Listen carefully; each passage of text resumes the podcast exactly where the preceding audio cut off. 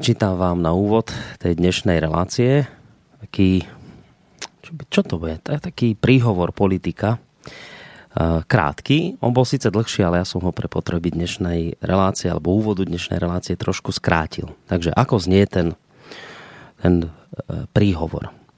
Európa sa nachádza uprostred veľkej debaty o jej budúcnosti. Tu nejde o bitku medzi Európou voľného trhu a sociálnou Európou, ale o to, či dokážeme vytvoriť Európu, ktorá je schopná dávať prácu a prosperovať, ktorá pripraví svojich ľudí na budúcnosť a bude ich podporovať v čase obrovských zmien, ktorými prechádza naša spoločnosť.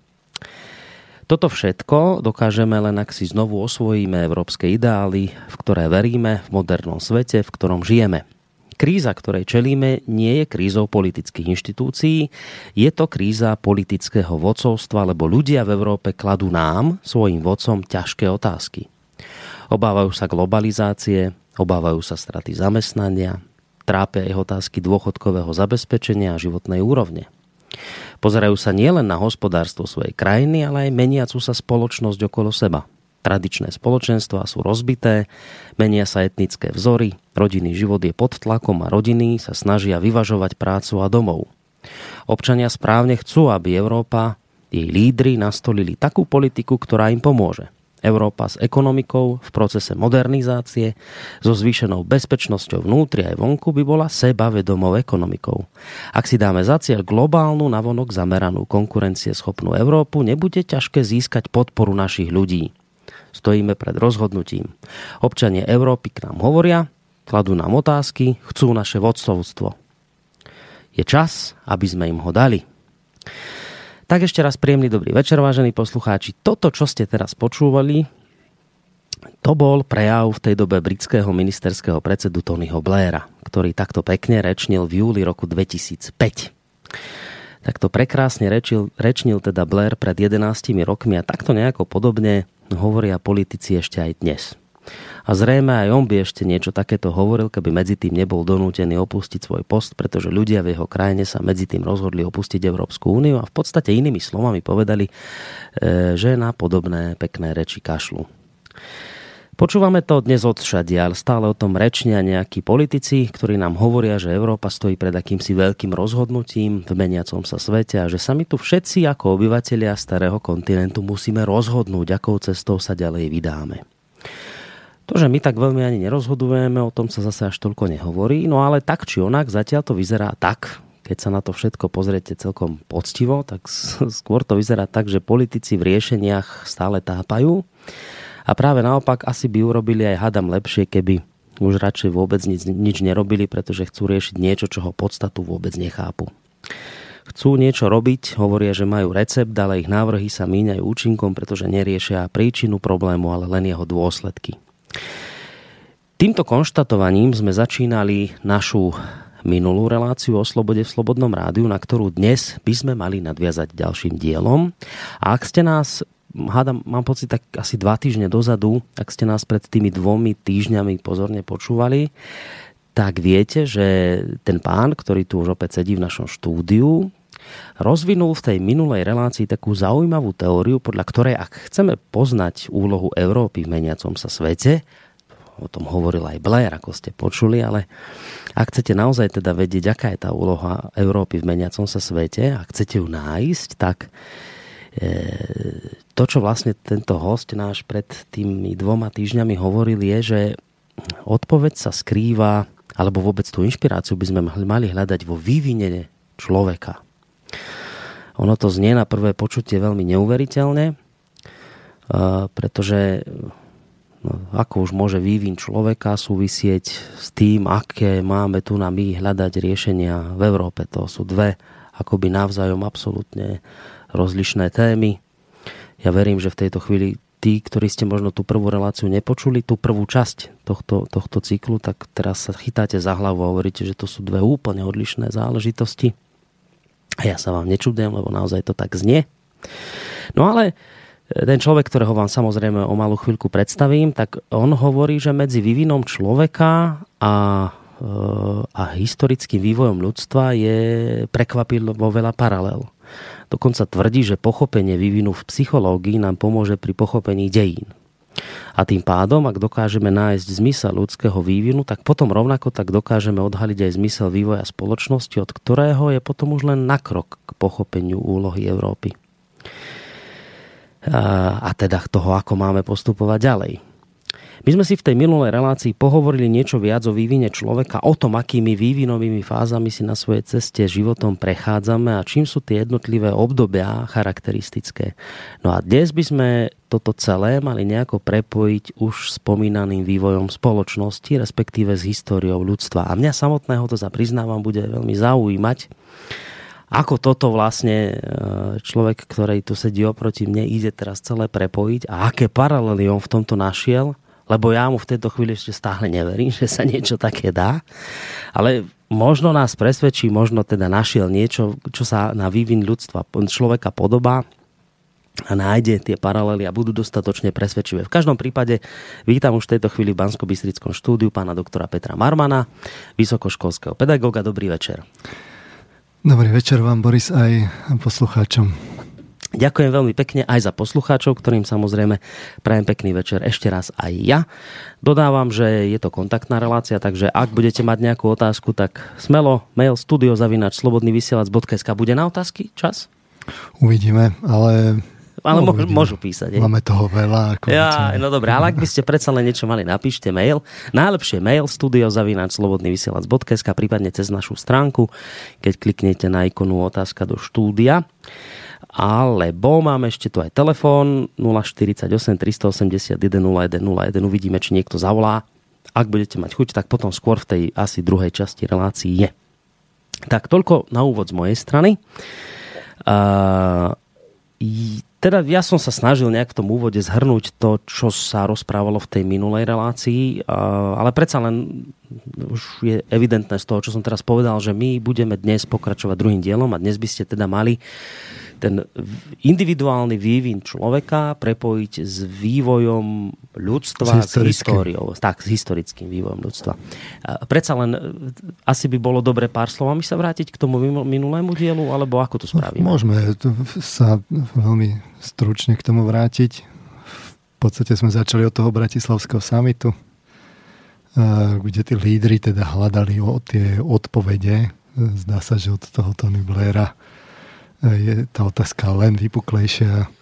Ten problém je zostre, ostrejší vlastne po tom Brexite a po všetkých tých udalostiach, migračnej kríze a teroristických útokoch. Takže uh, lídry otvorene priznávajú, že musia definovať Európu na novo. Tí ponúkajú, ale to sme si analyzovali, také okamžité odpovede treba ekonomiku, bezpečnosť, no to on spomínal tam v tom zamestnanosť, no. hlavne teda mladých, ale v no. podstate no. sú to tak ako uh, v bledorúžovom to isté, to, tie, ten prejav, ktorý mal on, by zrovna tak mohli teraz ako hovoriť a nič by sa nestalo. Sú to také frázy politické.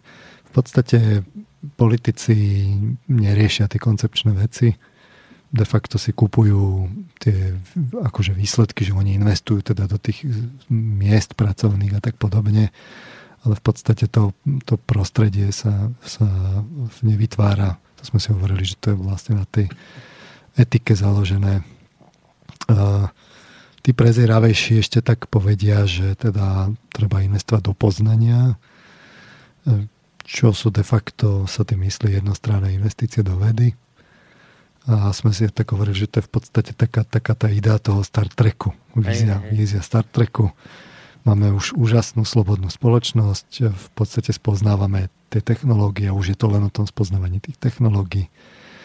A v podstate je našou úlohou šíriť blahobyt e, po galaxiách a celom kozme.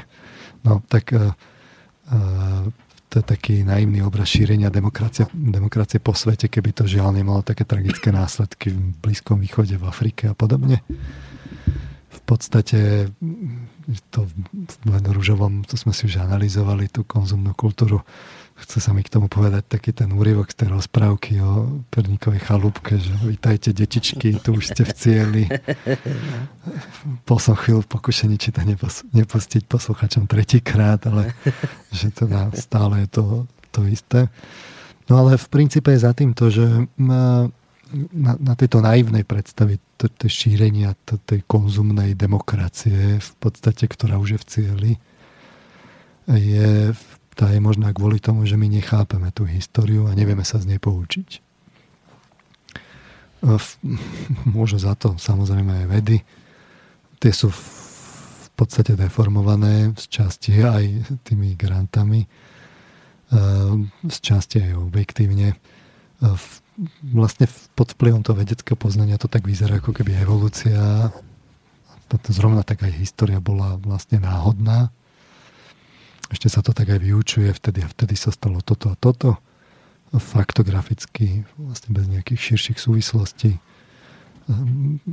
Sem tam sa povedia nejaké také príčinné súvislosti, ale tie vždy skončia vlastne v nejakých takých tých vonkajších veciach lebo vlastne tie súvislosti nie sú, keďže to je celé náhoda. Celá evolúcia je náhoda, prečo by história nemala byť tiež. My v podstate vieme vo vede odpovedať na tú otázku, že ako, ale vieme veľmi slabo odpovedať na otázku prečo. Prečo sú veci, javy, udalosti také, aké sú. Z toho historického hľadiska je vlastne náhoda, že Alexander Veľký vyhral nad Dárejom III v podstate sa to mohlo stať aj opačne, keby to trochu inak ako náhoda zariadila, tak to mohlo byť presne opačne. Alebo to, že taká Johanka Sárku zburcovala v Francúzsku, no tak to je taká štatistická anomália, ale no tak aj to sa vyskytuje, ale v princípe je to náhoda. No tak, No tak to sú vnímané dejiny. No však tak sú dejiny. Však, a práve preto vo výsledku my sa z toho nevieme poučiť, lebo to nemá tie súvislosti, tak si z toho zoberieme akoby také veľmi málo toho poučenia a potom tie chyby opakujeme, opakujeme, opakujeme. A potom hľadáme vlastne to, čo, čo je úlohou Európy a nejak to tak nevedome cítime, že niečo tam je s tou Európou, ale nevieme čo. Hm to kvôli tomuto, že my nechápeme tie dejiny a nevieme z nich si vyextrahovať, že tak, tak úlohou Európy je toto, lebo Európa celý čas robila toto, toto, toto, toto. Uh, to nám ešte iba poviete, čo je toto. To, no to, to, tomu sa, by som sa, sa rád dnes, dnes dostal. Už dnes? Dnes, dnes by som normálne som si donesol taký atlas. Jo, tak dnes, vážení posluchači, do 5 ráno. Ťaháme s pánom Armanom. No, uvidíme. uh, z časti je to tak aj v psychológii, vo vývine. Vlastne v trochu to vidno, v detstve je to trochu lepšie, keď to skúmame v psychológii, bo tam nám tie telesné procesy vytvárajú tie kauzálne línie.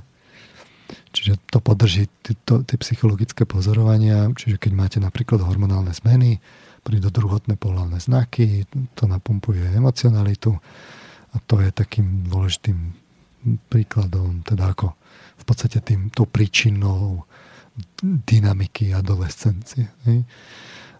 Ale už v dospelosti je to v podstate zasa o náhode, až kým nezačne teda re, regres fyziológie. Kde to zase tak ako keby začne mm-hmm. tak mhm. ako spolu súvisieť. Uh, Takže my sme si vlastne hovorili, že e, sme si naznačovali takú ideu, ktorá sprvu je taká nepochopiteľná, ne, ne, nevidno ju tak prv, prvoplánovo, že teda vyvín človeka a historický vývoj musia spolu súvisieť. E, je to otázka vzniku vedomia. To si treba ujasniť.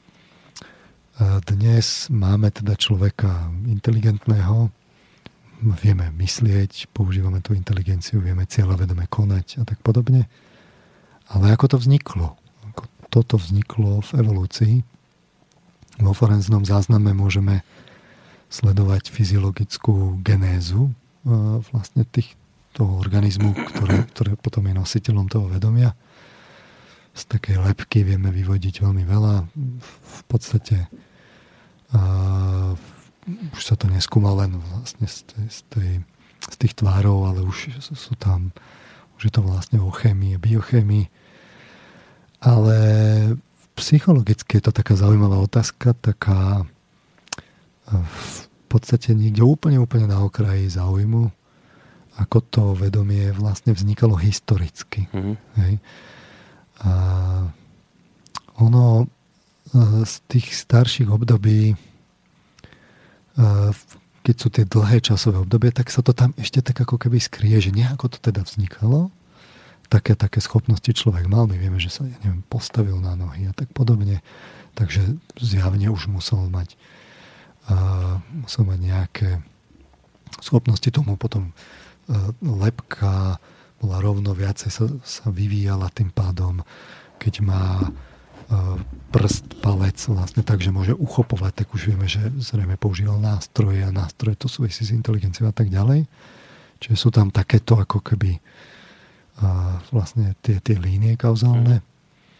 Ale uh, to, to zaujímavé je, že ten, ten, ten vývin, teda ten vývoj sa dramaticky zrychluje.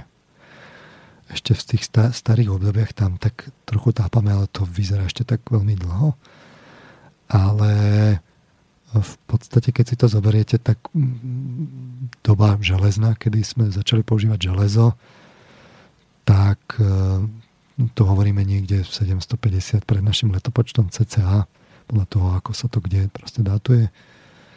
A odvtedy dramaticky akceleroval ten kultúrny vývoj, lebo proste zrazu začali ľudia žiť aj v mestách, väčšie ríše začali vznikať a tak podobne. Dostaneme sa k tomu. A tu je práve taká tá istá záhada že toho zrychľovania, lebo keď si to vezmete tak na jedno storočie, keby sme rátali tak priemerne, že teda v 20 rokoch majú ľudia teda potomkov, je to vlastne generácia, tak do jedného toho storočia zmestíte 5 generácií. No, no, no tak vychádza. A to potom vlastne za tisíc rokov máte 50 generácií.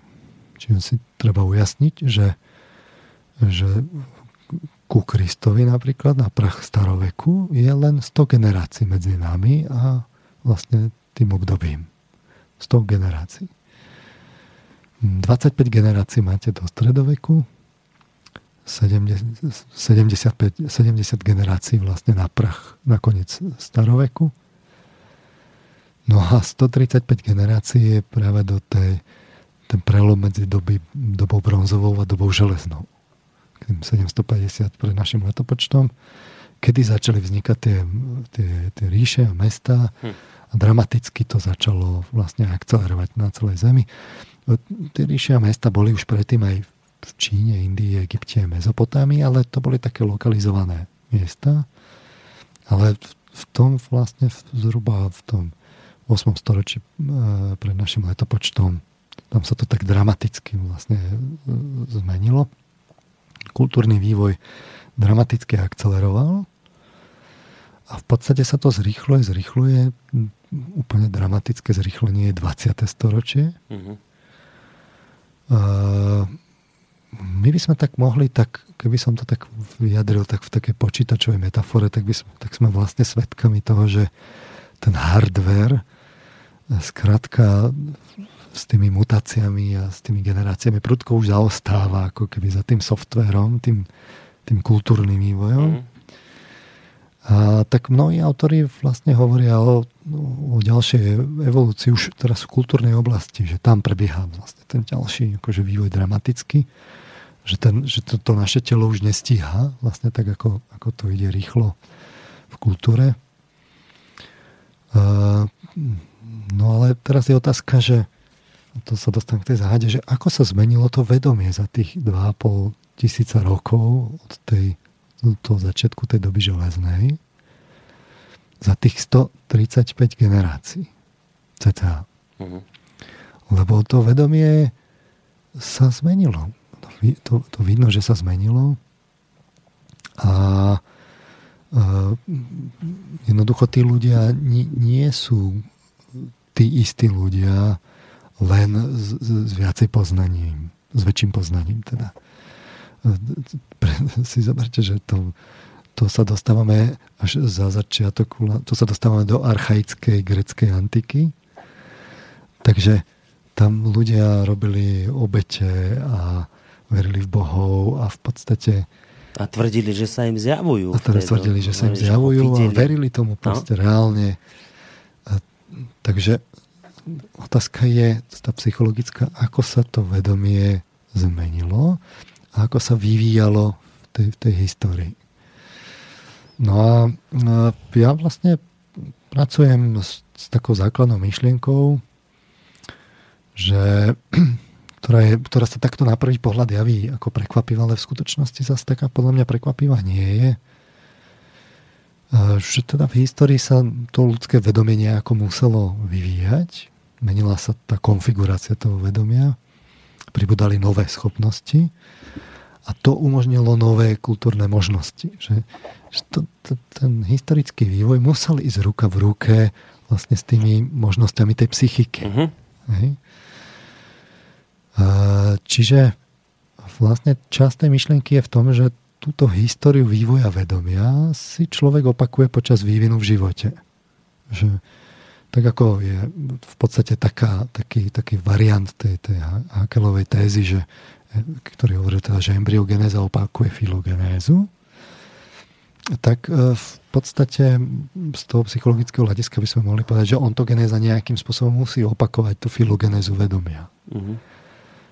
Čiže to, ako my postupujeme počas života v tej psychickej oblasti a rozvíjame nové a nové schopnosti, že máme napríklad schopnosť intelektu a myslíme, tak niekedy sa to v tej histórii muselo zjaviť ako schopnosť a, a, a už tými ďalšími generáciami to človek opakuje a počas života v istom momente začne rozvíjať myslenie. Ja rozumiem, hej, rozumiem. Nie, nie hneď od hej. narodenia, samozrejme, lebo však tam nemyslíme hneď, ale v istom období, to psychológovia vieme, sú, sú také milníky, kedy sa to myslenie jednoducho napreduje.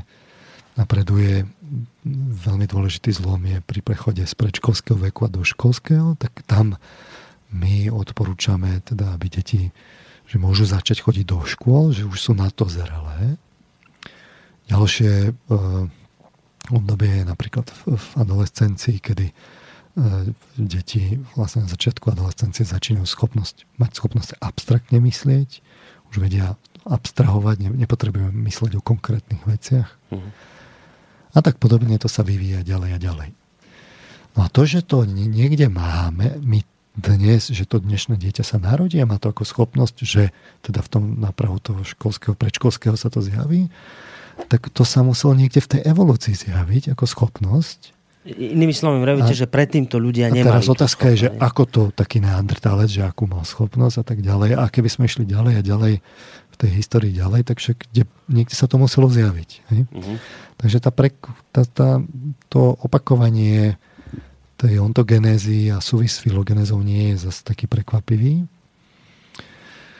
Uh, ale na druhej strane je tu taká odvážnejšia časť tej myšlienky, taká nezvyklá, že tiež nové schopnosti, ktoré človek akoby vyvinie, ovplyvnia tú filogenézu a spôsobia zmeny v kultúre. Že ak teda to nastane nejaký skok v ontogenéze, že pri vývoji konkrétnych ľudí, z pravidla v nejakom národe alebo náboženstve, tak sa vlastne vyselektuje istá skupina ľudí s, s nejakými novými kvalitatívnymi psychickými schopnosťami a to potom spôsobí revolučné zmeny v kultúre.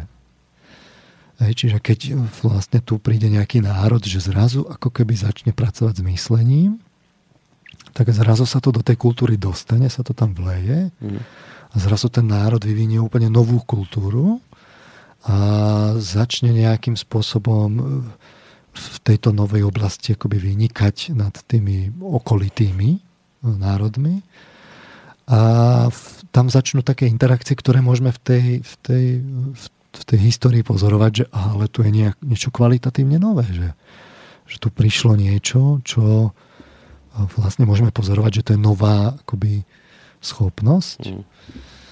No a e, my keby sme mali nejakú takú dobrú teóriu, kde by sme vedeli psychologicky predikovať ten, ten vývin človeka, tak by sme do istej miery vedeli predikovať aj ten vývoj toho ľudstva, že kam to smeruje. A to sme sa dostali vlastne do tej spirituálnej oblasti. My sme si to hovorili pri tom spirituálnom vývine, že tá prekvapivá časť tej myšlenky je, že tá budúcnosť je práve v tom spirituálnom vývine, teda vývoji. Čiže v tom, že ľudstvo a ľudia sa začnú teda ponárať do toho svojho nevedomia, a že e, vlastne tam budú nejaké kvalitatívne nové schopnosti. my sme si to tak aj naznačovali v tých konkrétnych cestách, v tých častiach, keď sme hovorili o tom lucidnom snímaní, vedomom zaspávaní, rozšírení vedomia a tak podobne.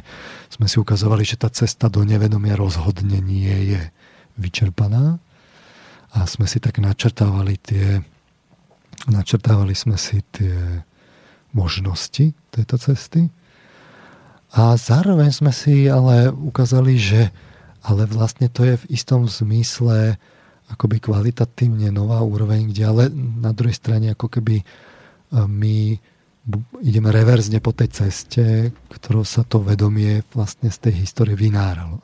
Mm. A ukazovali sme si prekvapivé súvislosti v, v, v, s tými uh, javmi v náboženstvách, v, v, historických súvislostiach práve sú v náboženstvách, že prečo tí ľudia verili tým, tým náboženstvám. My sme si ukazovali, že tými, s tým vstupom do toho nevedomia sa dajú veľmi prekvapivo vysvetliť práve to, že prečo tie staré kultúry verili v tých bohoch, bohov, že to súviselo práve so zosilnenou emocionalitou a že, že racionalita ešte nebola taká mm-hmm. silná.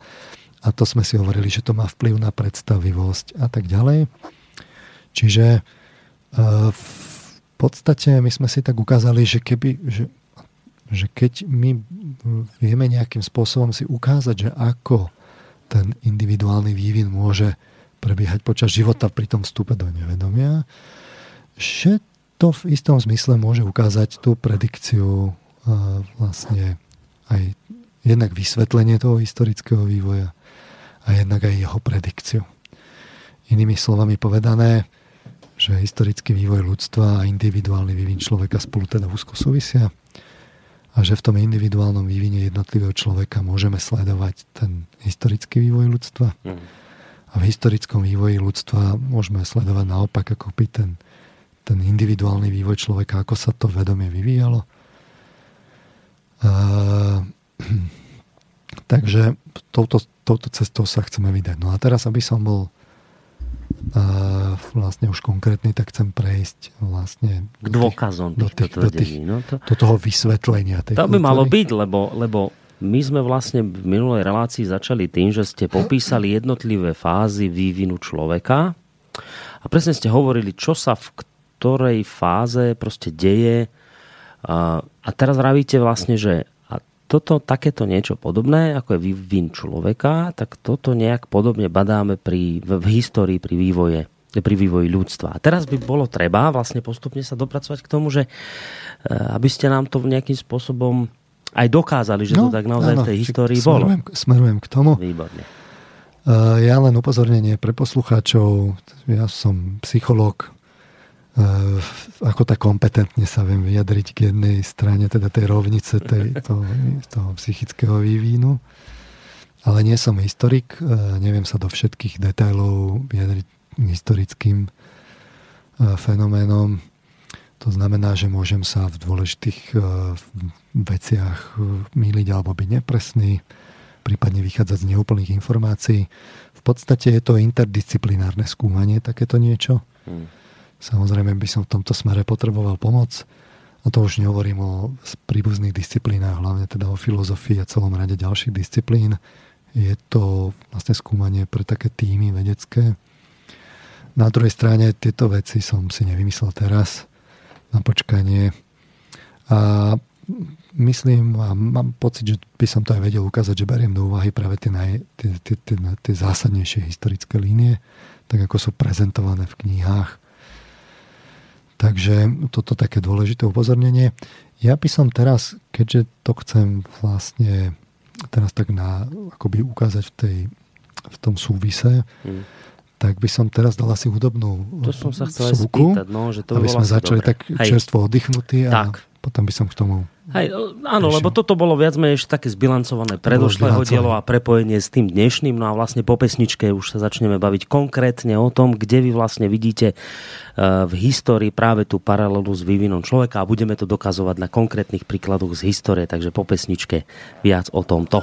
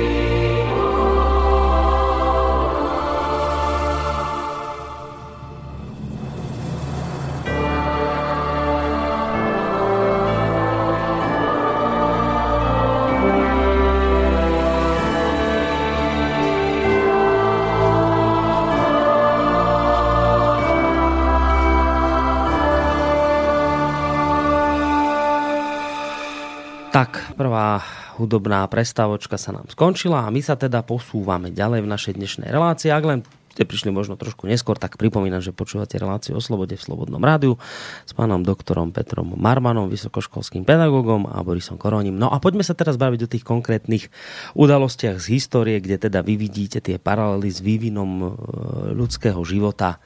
Môžeme začať. To ma teraz, toto ma no, ide zaujímať uh, veľmi uh, intenzívno. Uh,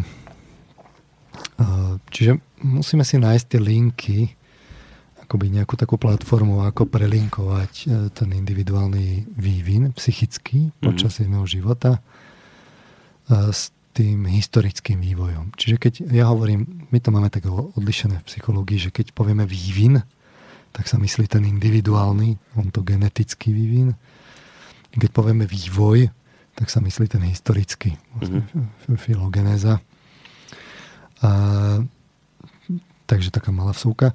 No a teraz, ako to, ako to vlastne prelinkovať? No a ja som teda hovoril, že v, no, v tej, ja si osobne myslím, že v tej psychológii treba akoby trošku tak ako uh, niečo tam opraviť v tých, tých existujúcich uh, teóriách.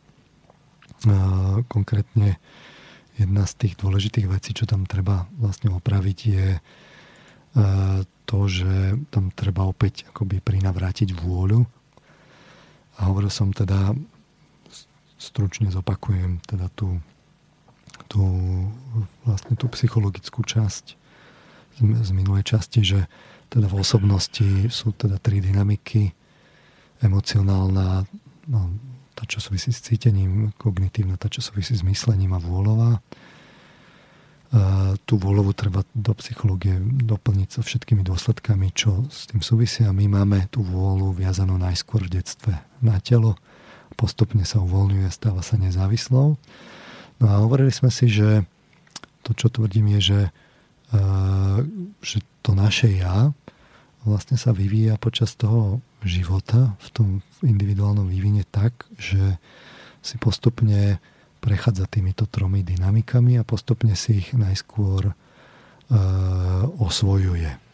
Osvojuje si ich s fázovým posunom v poradí, že najskôr teda emocionalitu, e, my zažívame najskôr niečo, emocionálne cítime, potom e, myslíme, si vlastne uvedomíme, čo to vlastne zažívame, aby sme nakoniec si rozmysleli, že čo chceme robiť a potom ideme cez vôľu a vlastne ideme niečo konať. Mm.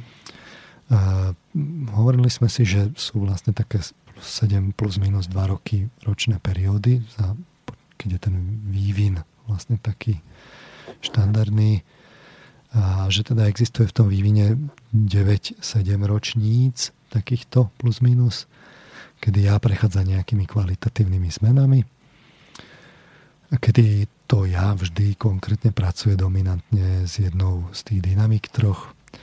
E, čiže vlastne sú tam tri, e, tri také trojice tých, tých 7 ročníc, preto 9 7 ročníc. A v takých, takých iteráciách sa vyvíjame, no a tam sme si hovorili potom takú, taký, taký konkrétny prechod cez ten život, hovorili sme si, že vždy v prostrednej tretine tej sedemročnice je nejaké také kritické obdobie, kedy to ja si osvojuje nejakú novú schopnosť. A prechádzali sme si teda tie sedemročnice najskôr teda veľmi stručne od, od narodenia zhruba do 6 rokov, kedy v tom kritickom období od 2 do 4 rokov je obdobie vzdoru, kedy to dieťa sa vydeluje z toho sveta, to ja sa ako keby vydeluje z toho sveta prostredníctvom emocionality tým, že, že neguje, že sa, že sa vydelí, sa vymedzí takto.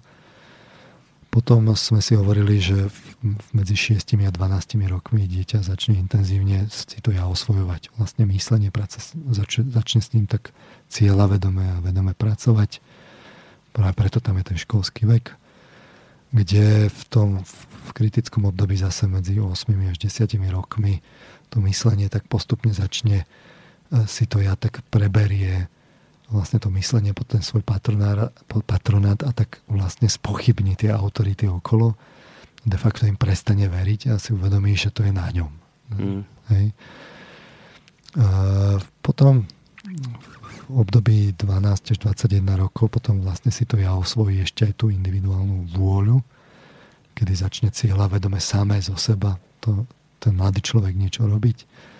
Zhruba v takom tom období, tom kritickom tej, tej, tej puberty to voláme, že zhruba od 15 do 18 rokov, že to poviem, že lomcuje s ním puberta, tak uh, vlastne tam ten človek chce tak nejako sa tak individuálne vymedziť prostredníctvom čínu e, svojho, že chce urobiť niečo vlastné. A potom sme si hovorili, že prichádzajú ďalšie tri periódy, kde to ja už, už má teda osvojené všetky tie tri dynamiky. Mm-hmm. A už to ja ako keby preberá si tú, tú, definitívne pod svoju vládu ten svoj život. My sa tak osamostatníme od tých, od tých rodičov definitívne. A sú tam akoby také tri voľby, že ktorými smermi sa môžeme vydať. V tom prvom od 21 do 28 rokov tam riešime, že akými chceme byť emocionálne. Je tam v podstate taká morálna dilema, či sa vydáme takými tými egoistickými chodníkmi, tými, tými jednoduchšími cestami, s tými tvrdými lakťami, alebo chceme byť proste morálnymi. To je niekde medzi 23 až 26 rokov. Potom je druhé obdobie, kedy vlastne človek začína od 28 si rebilancovať, začne vlastne to ja ako keby robiť tú, tú voľbu už aj s, definitívne s prostredníctvom myslenia. Človek sa stáva taký racionálnejší, a triezvejší, už má tie životné skúsenosti a vlastne chce pochopiť svoju úlohu, chce si rozmyslieť, čo by, čo by rád robil v živote. A potom prichádza obdobie 35 až 42 rokov, kedy ten človek už tak začína chápať, že tu nebude väčšine. Hmm. Kedy už nie je dôležité, že či teda už prestáva ten čas si rozmýšľať, čo by chcel, už je to obdobie čínu, už by to chcel robiť. Uvedomuje si, že chce niečo proste robiť a keď, keď si to tak dobre rozmyslel a pre, prežil v tých dvoch obdobiach volieb predtým, tak proste vie, čo má robiť a začína sa to obdobie také generativity, že to chce robiť. No a potom sme si hovorili, že sú také tri obdobia, kedy to ja vstupuje do toho vlastne nevedomia, kedy, si, kedy začína vlastne žať výsledky tých svojich volieb a toho, čo v živote robil. Medzi 42 a 49 je vlastne také dynamické obdobie, vlastne keď to tam tak nezvládne, že tá emocionalita eh, sa nejako tak búri, ak vlastne človek investoval do tých stratégií prepojenia sa s tou telesnosťou a tých mm. telesných pôžitkov, lebo práve táto časť emocionality mu postupne odchádza, nie že by úplne celá, mm. že by už nemohol mať požitky vôbec, ale je tam evidentný regres. A, a na Prahu toho obdobia medzi 49 až 50 je vlastne tie 50 vidno, že sa tak upokoja a sú spokojnejší podľa tých výskumov. Čiže v tom období medzi 44 až 47 e, vlastne ten človek e, buď teda zažije takéto obdobie e, tej krízy stredného veku, ktoré môže prísť a nemusí, alebo keď sa vydal tými altruistickejšími stratégiami, tak ten regres tej telesnosti, ktorý tak evidentne už začína po tej 40 tak ho vlastne žiadno podstatne nezasiahne a tým pádom vlastne to obdobie môže prejsť relatívne pokojne. Na druhej strane ale tá emocionalita tak ako postupne tak akoby odchádza, človek už musí hospodáriť s energiou, musí byť šetrnejší k sebe, už mu tie baterky nefungujú tak naplno. Postupne prestáva aj e, akože citeľne menej dynamizuje myslenie, takže po 50 mu vlastne postupne klesá ten intelektový e, výkon. A v tom kritickom období zase 51 až 54 vlastne tam sa dejú nejaké dôležité zmeny, že si to v tej, v tej myšlienkovej oblasti tak uh, vlastne uh, zožne. Buď teda to myslenie naďalej udržiava a vlastne môže byť naďalej lucidným, alebo mu tam výrazne klesne ten intelektový výkon a on vlastne ide tak postupne do toho regresu. Mm. A, no a čo môže byť, môže byť teda kompenzované vlastne skúsenosťami, to je vlastne prepojením s tými zážitkami a s tou emocionalitou, ale keď to nie je, tak vlastne to celé vlastne ide do regresu. No a niekedy medzi 56 a 63 sa ta, potom je testovaný vlastne v tých úholových schopnostiach, akým, schopnosť, ako, akým spôsobom je schopný postaviť sa z očí v oči proste naozaj tomu už prichádzajúcej starobe a to, tomu evidentnému fyziologickému regresu. A buď teda ako zažíva postupne to vyvrcholí prechodom do staroby, že zažíva tú prázdnotu, a mhm. zúfalstvo toho, že, že premrhal ten život a už to nie je celkom jednoduché vlastne rozchodiť, už to môže tak korigovať. Mm-hmm. Alebo, alebo vlastne má pocit toho, toho naplnenia toho života, že dobre žil a môže byť stále aktívny a ide ďalej aj v starobe a je lucidný. Takže toto sme si tak hovorili, že to, takú nejakú periodizáciu sme si ukazovali. Aj, no to ešte vlastne tiež opakujete to je, to je veci z minulého dielu. No. a no. teraz vlastne to prepojenie do tej histórie. Hm. Uh, lebo vlastne sa ukazuje taká, taká zaujímavá, také pomocné otázky, že kde sa my vlastne dnes vo vývine zastavíme. Lebo je evidentné, že teda v tom detstve ideme, ideme hore, proste progresom. Neustále nové nové schopnosti prichádzajú. Ešte evidentne v tej 20 proste nové schopnosti. A No ale kde to vlastne, kde ten človek ako keby už sa žiadne významné zmeny ne, nezačínajú diať. Že už je človek vlastne taký istý. Že už, už či je jedno, či má plus 5 rokov alebo plus 7 rokov my sme si napríklad hovorili v tomto smere, že vytesňujeme starobu. Čiže my normálne sa rovno staroby bojíme, považujeme ju za regres a tam už evidentne sa akoby nevyvíjame. Čo v starých kultúrach tak celkom nebolo. No ale vy hovoríte o regrese už. No, regrese tela hovorím, no. regrese tela. No ale, ale ľudia, ja práve, ktorí nie sú lucidní, tak Ale ja práve hovorím, že tam, že tam si, že, že práve v tých tretich troch sedemročiach si človek zožne. hej že buď teda predchádzajúci život nežil naplno, ne, ne, nesnažil sa a potom vlastne ide ho ten regres toho, tej telesnosti zasiahne, ale potom už na ňom nevidno nejaký, e, nejaký e, vývin psychicky v tom zmysle, že by prichádzali nové schopnosti. Mm-hmm. Alebo, a to sme si tak ako keby ukázali takú hudbu budúcnosti, teoretickú, že teda pri tom vstupe do toho nevedomia práve nové schopnosti môžu prísť. A tam sme si tak naznačili, že by mohli prísť nové schopnosti a že tá staroba by nemusela byť len takou starobou, akože že tak dožívam a pripravujem sa na to krematórium.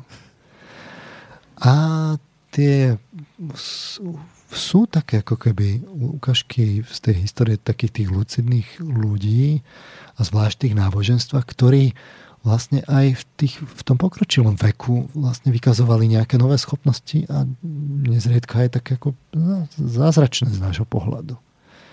Aj my v psychológii sme si ukazovali, že sú známe proste kazuistiky a prípady, kde sú také schopnosti, ktoré bežný človek, bežný človek nemá. Mm. Sme si ich schválne vymenovávali. A Takže otázka je, že kde sa my vlastne zastavíme v tom vývine. Kde, kde už my ako psychológovia povieme, že už, už je to no, Kde o, o znamená kedy? Vy sa no, pýtate, že, že kedy, kedy sa to stane. Kedy v tom živote. Hej? No. Uh, a ďalšie... Ale nepýtate sa na fyzické zastavenie, ale, ale na, na psychické, mentálne. No? Na, na psychologické. Hej, lebo fyzicky vieme, keď, kedy fyzicky to... Fyzicky to vieme, hej? ale hej. psychologicky, mm-hmm. nech si posluchači tak pre seba zatiaľ položia otázku, že tak kde Mm. Je rozdiel ešte medzi 20 a 30 a 30 a 40 ale už pri 50 vieme, že to už je o skúsenostiach, že to už nie je o nových schopnostiach. Takže kde to je? Mm-hmm. Ďalšia pomocná otázka je, že uh, kedy sa, teraz sa dávame do tej histórie zase pre zmenu, dostavili nejaké nové schopnosti v kultúre. A napríklad, že kedy prišlo myslenie. Lebo to tu nebolo vždy. Keď pôjdete naspäť v kultúre, prídete k neandertal, neandertalcom alebo ešte ďalej, tak mysleli? Mysleli tak ako my dnes. A kde sa to v tej kultúre? Mysleli, Gréci už mysleli tak ako my dnes? Alebo tie kultúry pred nimi v Mezopotámii alebo v starom Egypte, kde sa to vlastne objavilo ako nová schopnosť. Alebo taká etika. No to proste, kde to vzniklo? Keď si pozrete do Chamurapiho zákonníka, tak schválne si to nagooglite, pozrite si, že, že aké sú tam tie predpisy A budete veľmi prekvapení. Na etiku sa to nebude podobať. No, je to taká, taká drsná etika, že ukradneš od, odťať ruku a tak podobne. Že oko za oko, zub za zub a to bolo vytesané v, tých, v, tých, v tom, tom kameni po celej tej ríši a, a, a, a z nášho pohľadu, teda z toho historického pohľadu, to bol práve že progres. Mm-hmm.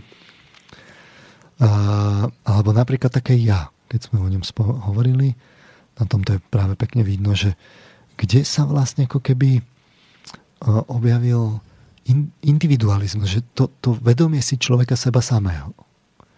Ja som to možno aj v reláciách spomínal, že uh, určite som to spomínal, že uh, tak, taká historka, že Briti teda chceli spočítať v tom, v tom britskom impériu tých svojich ako ľudí, koľko ich tam majú v tom britskom impériu a niekde v Afrike teda prišli, že ich chcú spočítať. No a tam vlastne sa tí miestni domorodci z toho kmeňa pozerali na nich, že čo, čo chcú robiť, že však akože chcú, chcú počítať tých ľudí, veď tí nie sú dôležití, dôležitý je ten kmeň.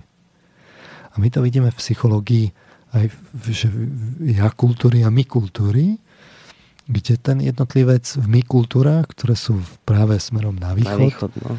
je tak ako keby oveľa menej, menej nechcem dôležitý. povedať, že dôležitý, no, aj hej, no. ale ale v podstate tá váha není tak ani na tom individuálnom, ako skôr na tom kolektívnom. Hej, ide o to, tam ide o to viacej, že on je súčasťou veľkého celku. No, na to sa dbá. Tam, a teraz, a teraz, ale toto, že sa ten akoby individuálny jedinec začne prežívať ako on a začne to akcentovať a tak to je vlastne nejaká schopnosť, ktorú vidíme aj my vo vývine. Napríklad malé dieťa v predškolskom veku nemá akcentovaný individualizmus v tom zmysle, že, že, že to akože bude teraz, že ja, ja, ja. Tak z okolností v tom, v tom období toho, toho vzdoru áno, ale to není taký ten uh, taký, že on je taký ten individualista v tom zmysle, že, že pôjde teraz cieľa vedome zase a chce mm. presadzovať všetko a, a teraz a nič viac a ide cez mŕtvoly. To je skôr také emocionálne, také, Hej. že sa naozaj týmto dieťa vôbec individuuje v takom tom prv, prvom štádiu. No ale teraz, keď si toto zoberiete, tak tieto, už len to, čo som vymenoval, že myslenie, etika, ja, individualizmus a tak ďalej, to keď sa zrazu zjaví v kultúre, tak to úplne pretvorí tú kultúru historicky. A v tých historických súvislostiach my to vidíme, ako dramaticky sa tam dejú práve tie, tieto príklady v kultúre. Takže e, vlastne potom sa núka otázka, že ako vlastne ako keby prelinkovať tie, ten, ten vývin, že kde, kde je to zrkadlenie, že, uh-huh. že kde sa my tak akože nachádzame teraz v dejine, že dojdeme do nejakého veku, kde už to potom zastagnuje a my sa ďalej ako keby nevyvíjame a musí ísť historický vývoj postupne stáročiami, aby sme sa ako ľudstvo ďalej a ďalej dostali v tom individuálnom vývine. Takže e, keď sa na to pozrieme historicky, tak e, do, do tej histórie, tak môžeme vlastne podľa istých znakov povedať, že tak keď sa pozrieme vlastne do, do, tej, do, tých, do, do tej doby kamennej niekde, e, tak vlastne to tak akoby zodpoveda takému psychickému detstvu. Že je tam taký pohyblivý spôsob života, ľudia sa zoberali lovom a zberom, žili v jaskyniach, v takých chatrčiach, nie prívode, v skupinách alebo kmeňoch. V podstate to boli také menšie skupiny, ale nevytvárali nejaké väčšie zväzy, hmm. nejakú vlastne cieľa vedomosť tom nevidíme. Proste je to také ako keby detské psychické štádium. Potom, keď už ale vlastne začne ako keby také to prijatie tej zodpovednosti a nejakej takej tej cieľa vedomosti, tak môžeme hovoriť o takej proste mladej dospelosti. V podstate vidno to v tej histórii, že sa začne domestifikácia, začne polnohospodárstvo, začnú sa obrábať statky, hospodárstvo, s tým súvisiace nástroje, vznikajú väčšie kmene, postupne aj s náčelníkmi, postupne pomaličky, ale isto aj ríše. A to ďalej pokračuje v tom vývine tej dospelosti, kde vlastne vzniká pokročilejšie polnohospodárstvo, postupne remesla, obchod, začne sa vlastne urbanizácia mesta a ríše, začne rozvoj spoločnosti, de facto špecializované sociálne role.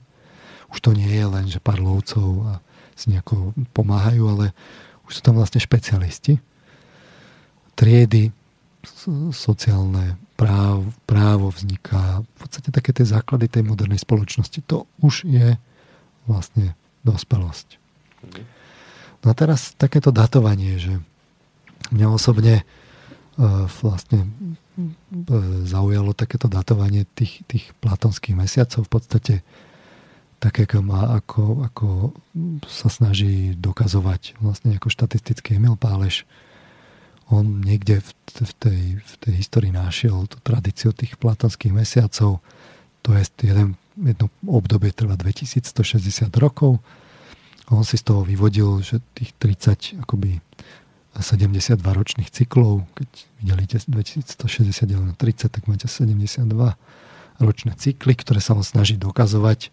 Mm. Si všíma ten cyklický prvok, opakujúce sa vlastne emocionálne nevedomé vplyvy, a tie štatisticky vlastne dokazuje, že tam je nejakých sedem uh, takých základných typologických uh, typov, ktoré sa tak cyklicky opakujú.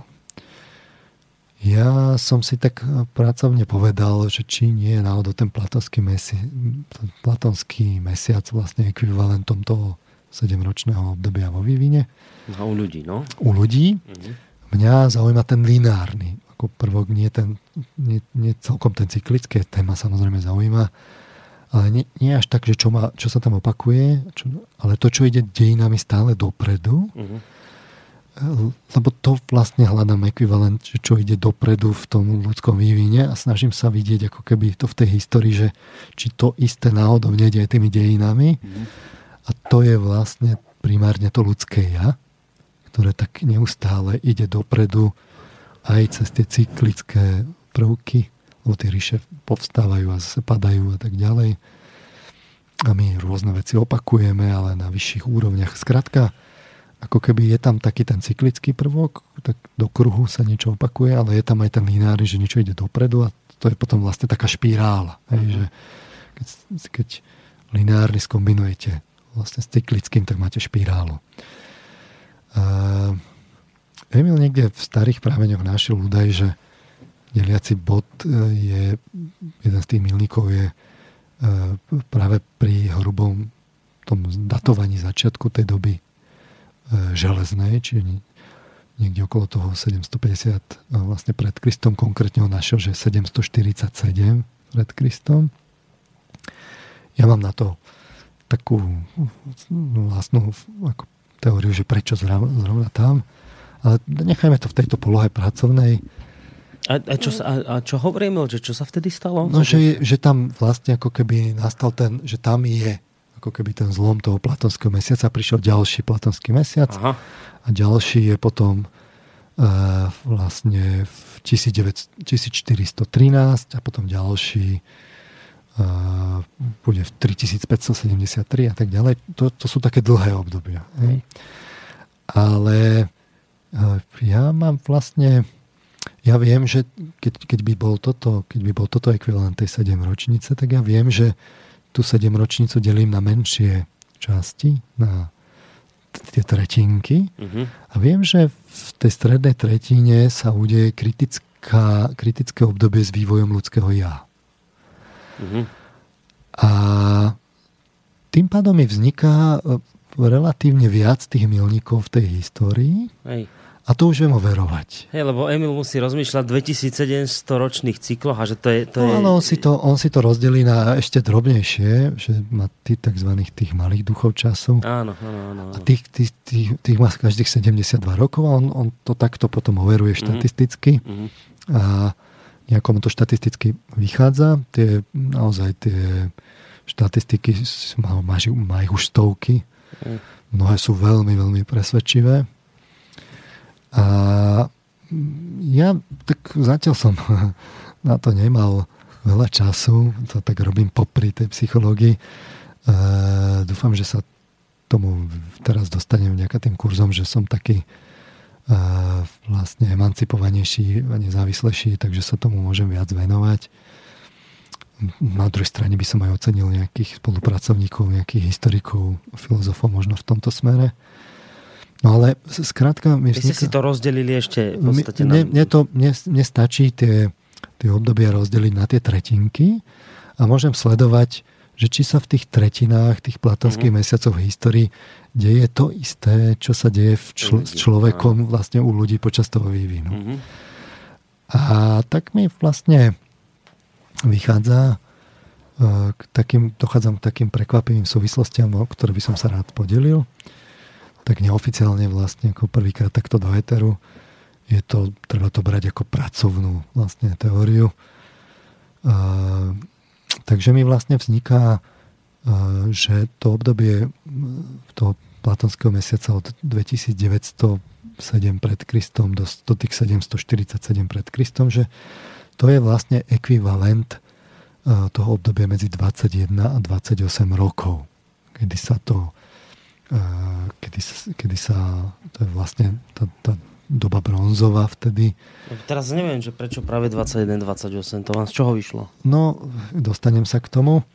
O, ja to... som čakal, že poviete, že to je niekde...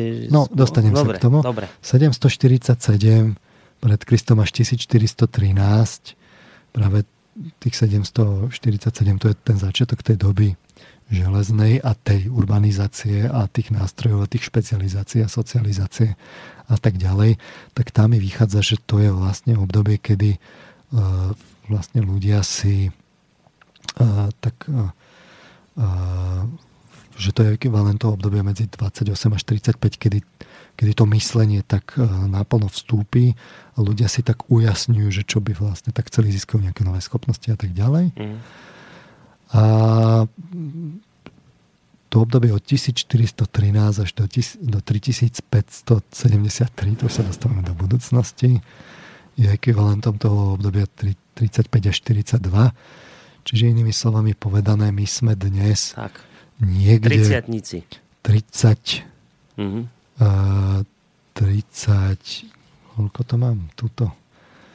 2031 mi vychádza, že to bude že vtedy začneme ako keby, že presiahneme ten, že sa vyvieme tak ako tá pokročilejšia časť ľudstva, ktorá nezastagnuje skôr, že sa vyvíja do 37 ro- do 37 roku a potom vlastne ako keby prichádza taká stagnácia.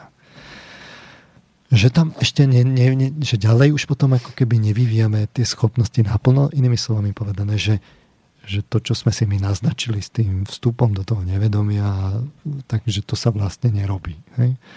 Čiže inými slovami povedané, my dnes v tej západnej civilizácii, ja si myslím, že to je v tej západnej civilizácii vidno, že sa tak intenzívne vyvíjame zhruba niekde do tých 37 rokov a potom už zastagnujeme a už vlastne rozdiel medzi 37 ročným človekom a vyšším už vlastne zo psychologického hľadiska je už len v skúsenostiach. Že do, toho, do tých 30, do tej druhej polovici 30 ešte tam vidíme ten, ten rozdiel, že ten 30 predsa len uh, sa vyvíja ďalej ako 20 že je tam, je tam ešte kvalitatívny rozdiel, mm. ale že potom už je to de facto taká stagnácia. No a ja len upozorňujem poslucháčov, že keby si to chceli prerátať, tak tieto roky sa, tieto roky treba brať tak približne sú prepočítané tak, ako keby existovalo roku nula, ale to neexistuje. A z tohto pohľadu vlastne ako keby my sme si tak hovorili, že ekvivalent to, to, toho, toho stredu, toho ľudského individuálneho života podľa tej mojej teórie sú tie Kristové roky, čo sú vlastne od 30 do 33, to je vlastne 5. sedemročnica. Mm-hmm. No a to je vlastne akoby uh, spadá ten stred ekvivalent 31,5 roku spada do, 3, do roku 333 nášho letopočtu. Čiže tam si myslím, že tam je to, že prečo 747 a tak ďalej. A to je len taká odbočka. Je to ako keby tá periodizácia, to prepojenie, prelinkovanie medzi tým psychickým vývojom a tým, tým historickým datovaním nám vlastne otvára možnosti nasadiť to psychologické poznanie vlastne do tej histórie a hľadať tam práve ekvivalenty toho psychického vývinu vlastne tých ľudí v, to, v, tých, v tých dôležitých kultúrach v histórii a že v tých kultúrach, ktoré hrali dôležitú úlohu vo svojom čase, vlastne ľudia práve prišli s tými schopnosťami, ktoré sa v tom, v tom konkrétnom roku v psychickom vývine vlastne udejú. Oni toto vlastne urobili, tento vývoj v tej, v tej mhm. príslušnej kultúre. Povedzme, že budeme si za chvíľu ukazovať, že Gréci napríklad mali čo dočinenia s myslením a že Gréci vlastne urobili ten krok ako keby k tej schopnosti pestovania toho myslenia a to im umožnilo preorganizovať tú kultúru tak, že sme zažili celé antické obdobie a greckú expanziu. Asi mm-hmm. toto je vlastne tá, tá idea, e, od, od ktorej sa mienime odraziť vlastne do, skúmeň, do skúmania tej faktografie vlastne v histórii. A to si budeme o tomto hovoriť Hovorím, po pesničke. Po, po pesničke. Tak, dobre. Tak nás, vážení poslucháči, počúvate. Ďalej krátka údobná prestávka a po nej pokračujeme.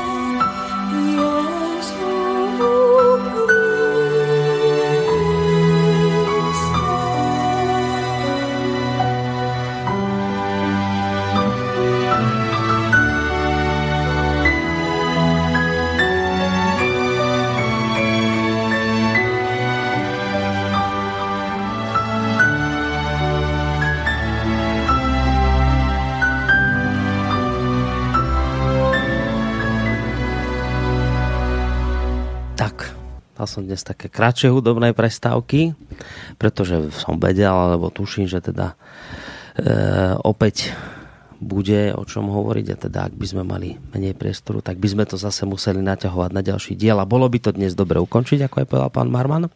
Tak teda poďme ďalej. Hovorili ste teda o tom, že e, v jednotlivých e, obdobiach Počkajte, ako nepočujem, teraz už dobre počujem. Čiže keď daný nejaký národ alebo nejaká čo to je, ale hovoríte o, o, takých, o takých národoch, ktoré niečo akože dokázali, boli nejaké významné niečím, tak oni keď rozvinuli nejakú schopnosť, tak sa to potom prejavilo v tom, že vďaka tej schopnosti napredovali. Hovorili ste o Grekoch, ktorí rozvinuli myslenie a potom vlastne vďaka práve rozvoju myslenia expandovali. No, porovnajme si napríklad, keď hovoríme o tej Európe, no. tak si porovnajme vlastne takých, vlastne ten, ten, tie blízkovýchodné kultúry, ktoré boli pred Grékmi. Porovnajme si ich s Grékmi a neskôr s Rímanmi. Asi toto by som chcel dnes ako v tejto časti vlastne poslucháčom povedať. Čiže keď sa pozrieme na tie, na tie kultúry, ktoré boli vlastne pred Grekmi, tak by sme mohli povedať, že sú to také magické kultúry, kde významnú úlohu hrá emocionalita, v podstate bohovia a kulty. Sem radíme, ja neviem, od, od Egyptu na jednej strane v povodí rieky Níl, na druhej strane v povodí rieky Eufrada Tigris vlastne Babilóniu, tam je Sýria, Asýria, Chaldejci, až po Libanon a Kanán, čo je vlastne taký polmesiac. Tak všetky tieto kultúry vlastne akoby sú také ešte eh, hlboko, hlboko ponorené vlastne do emocionality. Uh-huh. A tá racionalita tam je taká postupne tam tak nejako dejne vzniká. Keď sa pozriete na egyptianov, tak proste na vrchu je faraón, ktorý je zároveň boh, zároveň je to král aj kňaz. Ale keď, sa, keď si to porovnáte s Grekmi, tak vlastne už zrazu vidíte kultúru, kde vám vlastne vzniká taká prvá moderná civilizácia. Konec koncov tie, tie korene tej Európy sú práve v tej, v tej antike. To je vlastne náš kľúčový kľúčový, zá, kľúčová základňa. A čiže máte svetských vládcov tam, mm-hmm.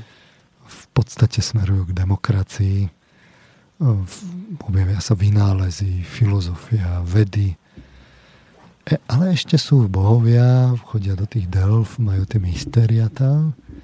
A je to nejaký taký zaujímavý akoby súzvuk týchto, že na jednej strane tá racionalita už je tam veľmi dominantná, v podstate určujúca.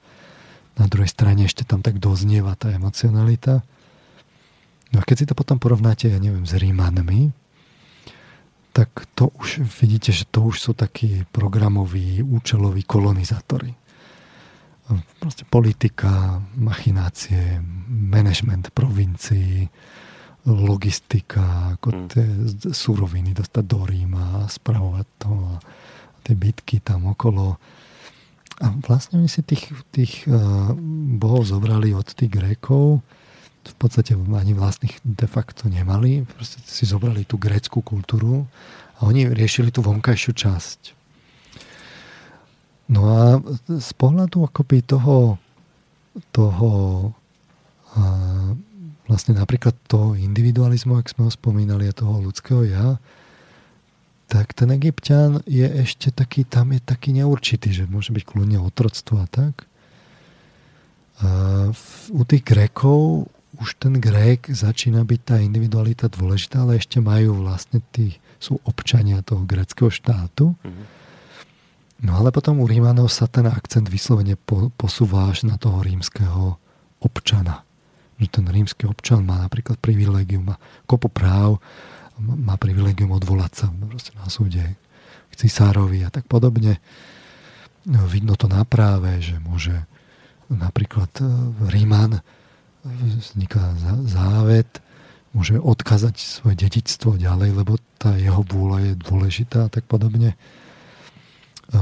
Čiže vidíte tam ako keby v tých kultúrach nejakú novú schopnosť, mm. ktorá predtým nebola a ktorá umožňuje povstať, povstanie proste kvalitatívne inej kultúry, ktorá potom, keď využijete svoje schopnosti, tak vlastne vzniká taká dominancia nejaká kultúrna. A o tom toto presne je, že, že není kultúra ako kultúra, nie, nie je kultúra ako kultúra, že tam tie, tie nové psychické schopnosti hrajú dôležitú úlohu, že na nich tá kultúra je niekde založená uh-huh. a toto sa dá skúmať. A malo by sa to skúmať, lebo e, my potom v tej genéze toho ľudského vedomia môžeme vidieť, že či to náhodou niekde nesmeruje, ale hlavne odkiaľ prichádzame.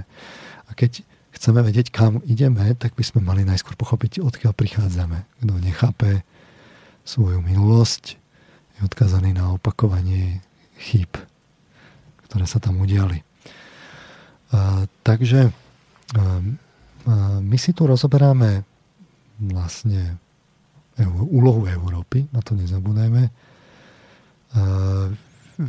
takže v podstate si ro, no, môžeme rozoberať tie obdobia potom práve roku 750 zhruba pred Kristom. E, nemusíme tie kultúry, ktoré sú tam predtým nejako špeciálne rozoberať, aj tak sú mal menej zdokumentované, výrazne menej a vlastne odohrávali sa až na nejaké výnimky mimo Európy.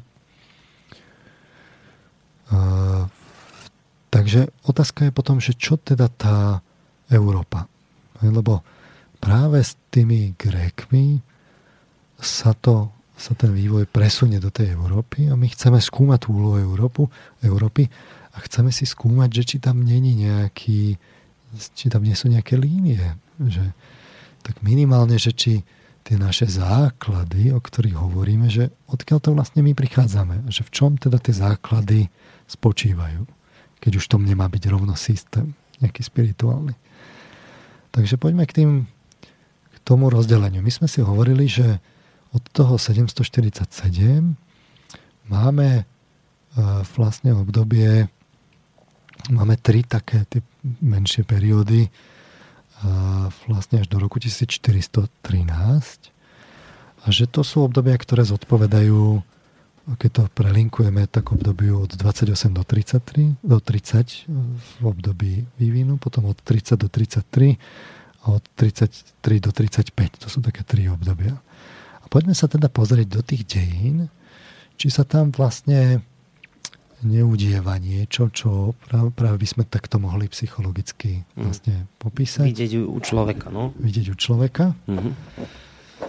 Takže rozoberme si tých vlastne Grékov. Tých stoja na, na počiatku tej európskej vlastne civilizácie. Takže sa dostávame ku, ku Grékom. V čom sú teda tí Gréci moderní? Taká zaujímavá otázka. A no už ste povedali, myslenie Na, na Grekoch vidíme vstup teda myslenia do tej kultúry. Hm. A, nie je to len špecialita Grékov. Je to také zaujímavé, že niekedy v tom 6. storočí plus minus práve to súvisí s tou dobou železnou nejako vlastne prídu takí tí mysliteľia po celom svete v tých dôležitých kultúrach Konfucius, Lao Tse, Mahavíra, Buddha, Zaratuštra, prorok Daniel. Ale u tých Grekov je to také, fakt také par excellence. Tých greckých filozofov je naozaj kopa. Majú veľmi zaujímavé myšlienky, dodnes zaujímavé. A dodnes vlastne sú takí inšpiratívni pre nás v podstate tie ich myšlienky sa potom prejavili, do, pretavili do tej kultúry a to pozdvihlo tých Grékov a, a že, že Gréci mohli zažiariť. No, v podstate od toho plus minus Pythagora až cez, k tej zlatej trojke Sokrates, Platón, Aristoteles. Vlastne tam niekde vlastne treba hľadať ten, ten, to, ten prínos tých Grékov. No ale za tým stojí, stojí to myslenie. Čiže e, keď sa pozrieme do tých dejín vlastne Grécka, tak niekedy od toho roku, od toho roku 900 až po 600 pred Kristom vlastne je datované archaické obdobie, začína archaické obdobie, vznikajú tie grécké mestské štáty. E, tá aktivácia tých Grékov a usídlovanie Grécka prebiehala už aj predtým, ale toto je taká veľká grécka kolonizácia, kedy sa tí Gréci naozaj dajú do pohybu a ktorá vyústí do toho klasického obdobia Grécka od toho roku 500 pred Kristom. No a 900 a 600 to je vlastne to obdobie okolo roku toho 750 pred Kristom. A to zlaté obdobie Grécka je teda no, počas tých Atén vlastne za Perikla to je 443 až 429 pred našim letopočtom. A to, čo je zaujímavé, je, že vzniká akoby to, to, to, dôležité na Grecku je aj ten povedať si toho protihráča. Tým protihráčom, kde vytvára to pnutie, je vlastne Perzia. Tak od 8. storočia pred Kristom, čiže práve na tom zlome niekde sa začína zjednocovanie toho Blízkeho východu. Najskôr teda v podobe Novoasýrskej ríše, postupne sa pričlenuje Elamská ríša pri Červenom mori až po Egypt, taký celý taký polmesiac sa tam vytvorí. 670 pred Kristom je Novobabylonská ríša za Ašar Hadona. Až sa táto oblasť zjednotí do toho roku 500 vlastne pod Perskou ríšou a vzniká tá zlatá Perská ríša za Achajmenovcov, ktorá siaha od Indie až po dnešné Bulharsko, čiže vlastne nad Greckom bola dole s Egyptom. Toto je tak okolo toho roku 500. A tak vlastne vzniká také zjednotenie ako keby tej, tej, predchá, tej predchádzajúcej vlastne akoby kultúry do takej jednej veľkej obrovskej ríše. A je jasné, že táto ríša musela tým, že, že je, pokrýva ten východ toho Stredomoria, musela minimálne na mori naraziť na tých Grékov. No a samozrejme tým, že je tam Malá Ázia, tak na tých Grékov jednoducho naraziť musela.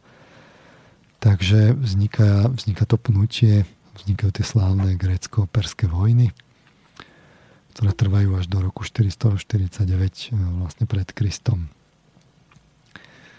No a teraz sa dostávame e, vlastne k tomu poňaťu tej histórie. Že na jednej strane môžete mať taký ten pohľad histórie ako si tak, bez takého hĺbšieho zmyslu, že je tá náhoda. No. Tak sú to teda tá, tá, tá veľká Perzia versus tí Gréci, taký boj Goliáša s Dávidom. Fakt, tá, tá Perská ríša bola obrovská. Zdroje, ktoré mohla dať dohromady, tá Perská ríša boli fakt oveľa väčšie než, než tí Gréci. Tí Gréci zo začiatku, minimálne zo začiatku, evidentne ťahajú za kratší koniec. Vidno to práve na, to, na tých grécko-perských vojnách. A e, toto je ako keby ten pohľad, že história je náhodná nedáva proste zmysel. A na druhej strane pre mňa to je práve akoby ten stred, ja v tom hľadám ten, ten, ten vývoj toho vedomia. Pre mňa to je stred tej magickej kultúry, ktorá ešte, ešte je založená na emocionalite. Teda tá perská kultúra? Tá perská kultúra, no. ktorá si ešte nesie tú tradíciu tých ríš pred tým Gréckom. A teda vlastne si nesie ako keby také, nechcem to povedať, že historické bremeno, ale proste je, je tam to, momentu, kde je to naozaj taká magická kultúra, kde tá emocionalita hrá ten prvý. Mm. A do toho vlastne je to stred tej novej kultúry, tej greckej, ktorá už je vlastne z toho nášho pohľadu tá taká moderná nejaká, taký punc tej modernosti, ktorá sa preorganizovala nejako do tej modernej podoby a položila vlastne základ tej európskej civilizácie. Fakt mnohé tie veci máme to dnes demokracia, to slovo je z grečtiny, hej, keď nič iné. A, a, no ale čo umožnilo tú, tú, tú, tú, tú grécku kultúru, aby mala tú modernú podobu? No ja tvrdím, že to je práve tá psychická schopnosť, že to myslenie sa tam, že to tam prerazilo, začalo to pestovať, tí Greci to myslenie začali pestovať, my to dnes vidíme, že tam boli tí filozofi, filozofovalo sa, ale v podstate oni boli nielen takí akože uletení filozofi, ale to boli aj praktici. A vlastne naozaj preorganizovali na jednej strane tú spoločnosť, čiže tá spoločnosť sa preorganizovala, nebol tam ten vládca v tom starom poňatí, v, ktorý rozhodoval o tých osudoch, ale naozaj to preorganizovali z pohľadu tých ideí, ktoré tí filozofi mali a snažili sa aktívne hľadať nové formy vzťahov v spoločnosti na jednej strane. A na druhej strane aj tie praktické vynálezy a naozaj ako keby ten priemet tej greckej kultúry až do toho praktického života. A vo výsledku vám povstane, povstane potom kultúra, ktorá prinesie akoby niečo nové. Ale za tým je tá schopnosť toho myslenia, ktorú, ktorá v tom Grécku prerazí viac a v tom v tej Perzii menej. A vy vravíte, že pre vás to nie je akoby nič prekvapivé, lebo keď sa pozeráte do vývinu človeka, tak tú emocionalitu musí potom akoby nahradiť práve to rozmýšľanie, no. že ona ho posunie dozadu tú emocionalitu. Čiže toto sa muselo udiať v histórii. Takto. Áno, a toto presne ja si myslím, tak pracujem s touto hypotézou. A teda myslím si, že toto je práve to obdobie pri tej 28 kedy vlastne ten, tá racionalita musí nastúpiť ako keby príjm v tej, v tej osobnosti, v tom ja. To ja si musí ako keby tú racionalitu na základe tých predchádzajúcich skúseností zobrať ako primárnu schopnosť, aby mohlo po, samo seba definitívne pochopiť a mohlo si naplánovať, že čo má v živote robiť.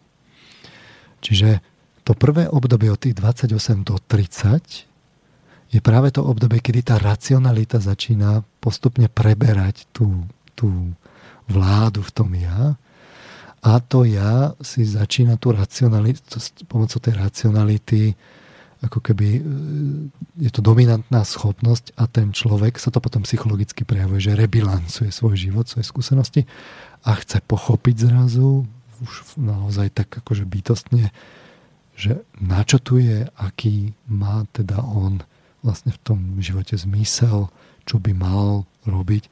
Nemusíme to hovoriť, že zmysel, že čo by mal robiť v tom živote. A chce sam, sama seba pochopiť. Dobre, a tu by vám ale Už to mohol... nie je také mysteriózne, emocionálne, už je to také racionálne.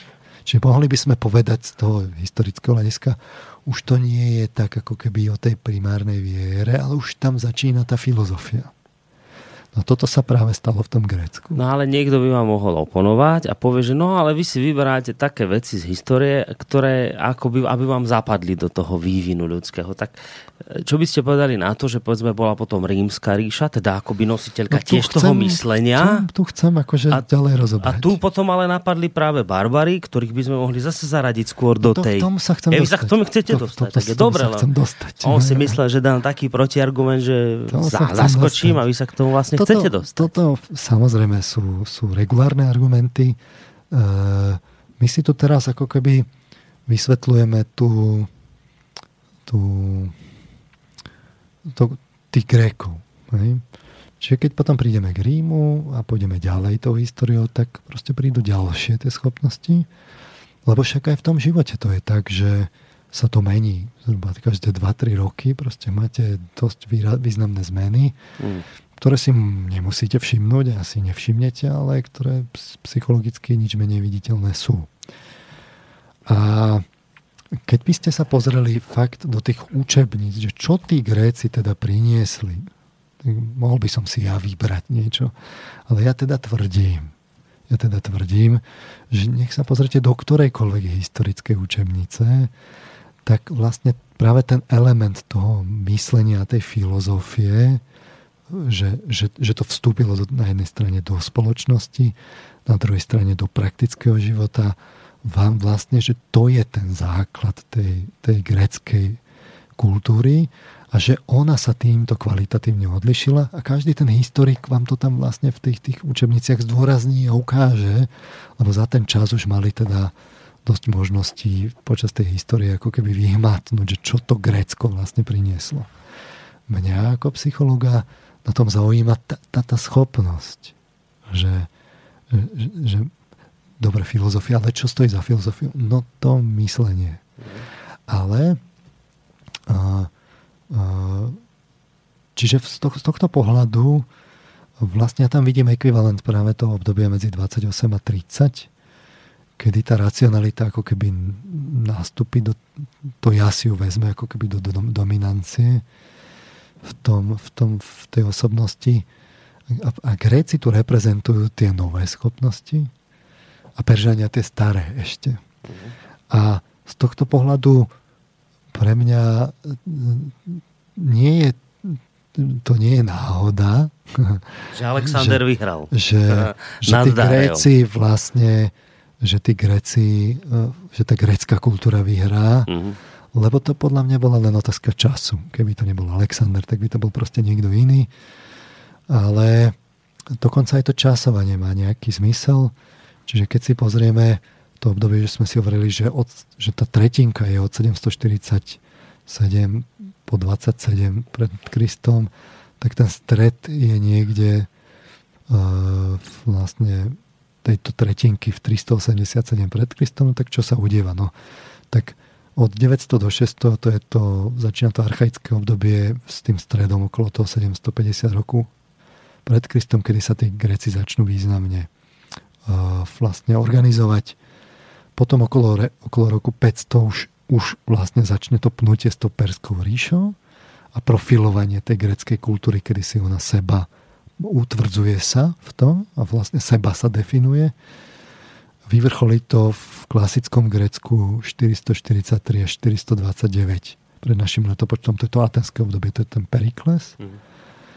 kde tam pobehujú no no ten Sokrates s tým Platónom. Ale potom, ako zažijú takýto ten zlatý vek, tak sa tak rozhádajú, nasleduje Peloponiská vojna, Grécko sa oslabí a e, v podstate toho Sokrata odsudia. E, ako keby sa, sa spreneveria tej, tej, tej filozofii. E, prehlbuje sa vlastne ten, toto oslabenie a to epicentrum sa presúva do Macedónska tam sa prehupujeme akurát cez ten stred toho, tých 377 pred Kristom, kedy by mala kulminovať tá grécka kultúra. A dostávame sa do Macedónie, skadiaľ pochádza práve vrcholný filozof Aristoteles. A 359 až 339 pred Kristom už Filip II. Macedónsky si podrobuje grecké kmene, aby nakoniec Alexander Veľký to bol jeho syn Filipov. Čo bol jeho syn a to bol vlastne žiak Aristotela. Aristotel, no. V, rok, v rokoch 336 až do 323, kedy zomiera, si podmanil práve čo no celú tú celú tú perskú ríšu. Čiže celé to od, emocionálne od, zmýšľajúce. Čiže celú tú starú kultúru vlastne si podmaňuje, až vlastne prišiel k hraniciam Indie, tam už vlastne to je ťažko definovať, že kde to práve je, ale v podstate už tam bol, ako keď bol v Indii trochu. Odtiaľ sa vrátil. No a čo robí teda Alexander na tých dobitých územiach? E, zakladá Alexandrie, kopu ich založil, kde exportuje tú greckú kultúru. Čiže z nášho pohľadu by sme mohli povedať, že že medzi tými dvoma kultúrami, to, to založenou na tých nových schopnostiach a tou starou na tých ešte starých schopnostiach no, ktorá no tá na tých nových schopnostiach.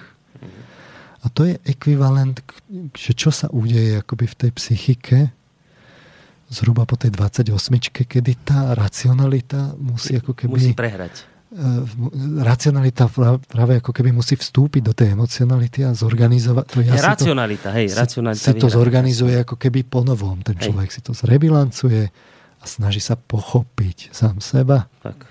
a pochopiť svoju úlohu, že čo by v živote robiť mal. Čiže emocionalita prehráva, emocionalita je... A tým vlastne nekončí no. tá, to, to grectvo, lebo po smrti Alexandra v tom 323 pred Kristom sa tá ríša delí medzi diadochov tieto ríše budú trvať, až kým väčšinu z nich si opäť nepodrobí ten Rím. Do CCA Cezara, on tesne po Cezarovi. Medzičasom v roku 168 si Rím podmaňuje najskôr Macedónsko, potom v 146 aj samotné Grécko, ale ešte odolávajú tie ríše v Malej Ázii, Blízkom východe a Egypt. A to sa vlastne udeje až po Cezarovi, kedy vlastne padá uh, vlastne Kleopatra s Markom Antóniom a de facto uh, tam okolo toho roku práve na, tesne pred uh, zmenou letopočtov vlastne ten Rím si de facto naozaj podrobí uh, tú dominantnú časť práve tej, tej, tej, tej akoby ukrojí z tej, e, z tej ríše perskej práve tú časť, kde bol intenzívny grécky vplyv. Čiže to tak akurát, vlastne keď to sledujete z pohľadu toho kultúrneho, tak vám to v tej tretinke tak akurát vyjde, že tí Gréci, no, no čo bolo vlastne úlohou tých Grékov? úlohou, keď si to tak plasticky chceme zhrnúť, tak úlohou Grékov bolo prejsť od tých magických, emocionálnych, blízkovýchodných kultúr, z ktorých nepochybne na začiatku čerpali, ku kultúre novej, založenej na myslení. A postupne túto novú kultúru vlastne vyliali smerom do tých predchádzajúcich kultúr. A toto je vlastne zmyslom tej prvej tretiny toho platonského mesiaca od 747 do 27 pred Kristom, kde myslenie postupne preberá nadvládu. Ale tá duša, by sme to tak poeticky povedali, je ešte taká teplá. Tí, ktorí sa zaoberajú filozofiou alebo logikou, to môžu tak prežívať, že ešte keď sa zaoberáte tou gréckou filozofiou, tak ona je nejaká taká teplá.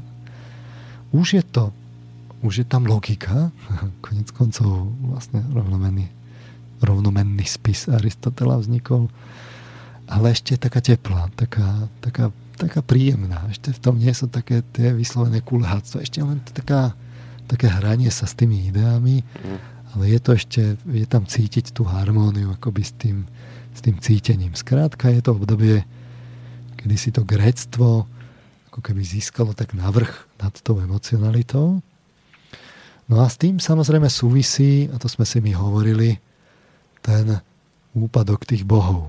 My sme si to spomínali v jednej z tých, alebo v niekoľkých z tých častí, že pokiaľ je tá emocionalita silná, tak e, sa môžu, môže prejavovať vlastne v takých imagináciách, v silnej obrazotvornosti a predstavivosti.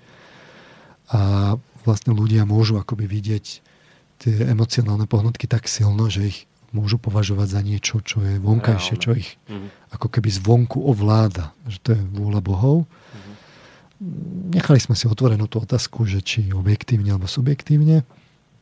Ale ak hovoríme o gréckej kultúre, tak jedno z tých potvrdení, ak na to ideme správne, je to, že ak to gréctvo pracuje s racionalitou, čo pracuje, tak tá emocionalita by mala postupne slabnúť a tí, tí bohovia by postupne mali slabnúť, slabnúť, slabnúť, až vlastne odídu. A toto je presne vidno v tej greckej kultúre.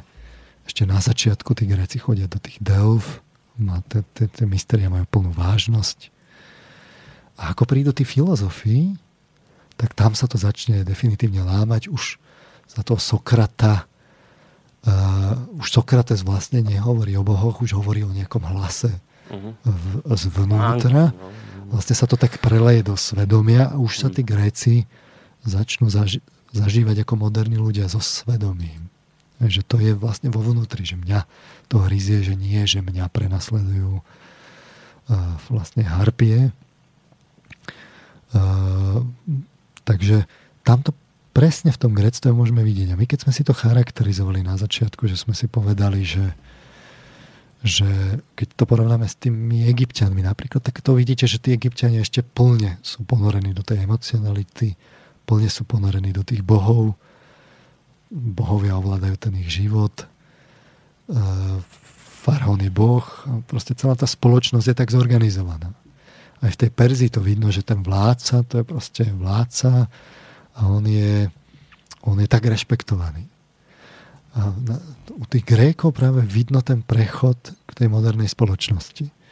Jednoducho nastupuje to myslenie, nastupuje tá filozofia, nastupujú tie vedy, s tým slabnutí bohovia, preštrukturováva sa tá spoločnosť a vlastne mení sa na spoločnosť moderného typu. To je vlastne tá, podľa mňa, ten prínos toho gréctva.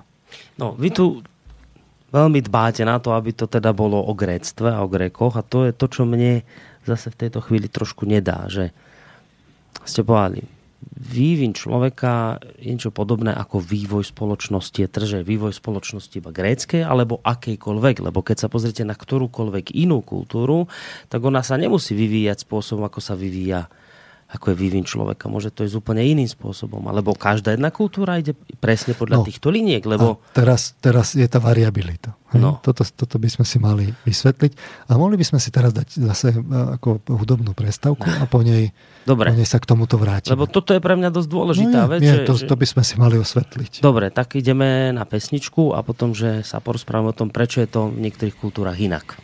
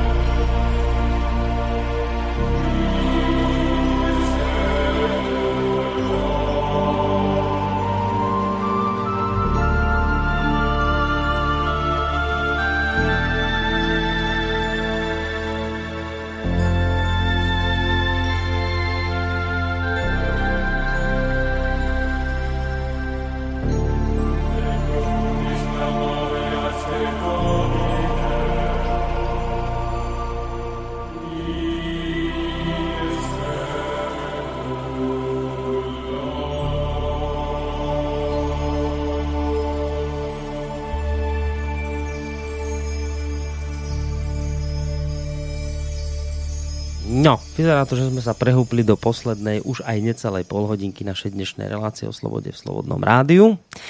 No a poďme sa teraz e, pozrieť na tú otázku, ako ste to nazvali, variability, lebo na čo som sa vlastne, vlastne vás pýtal, lebo keď sa pozeráme teraz čiste z pohľadu gréckej kultúry, tak nám to môže pripomínať vývin človeka. Ale keby sme sa možno pozreli na nejakú inú kultúru, tak by to nešlo v šlápajach vývinu človeka. Možno by sme v nejakej inej kultúre objavili niečo také, že povedzme skôr si vyvinula myslenie a potom nejako, nejakým spôsobom zase zdegradovala do, do niečoho emocionálneho a nejako to tak úplne inak celé išlo. Hej?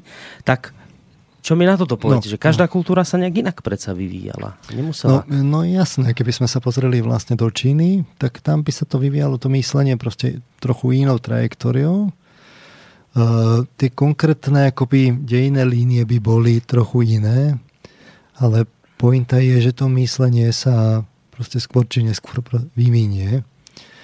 Uh, tuto ide, to je jedna vec. Druhá vec je, že samozrejme, že nie všetky národy to začnú vyvíjať v rovnakom čase. To je v poriadku. Práve, že, práve, že nejaký jeden alebo, alebo niekoľko to začne vyvíjať uh, ako keby v, tom, v ten čas a tie ostatní sú vlastne ako keby nechcem povedať, že brzdou, ale ako keby sú konzervatívni, majú tie staré schopnosti.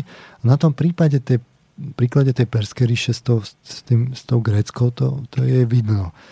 Jednoducho Gréci boli národ, ktorý vyvinuli tú novú schopnosť. Peržania si držali tie staré.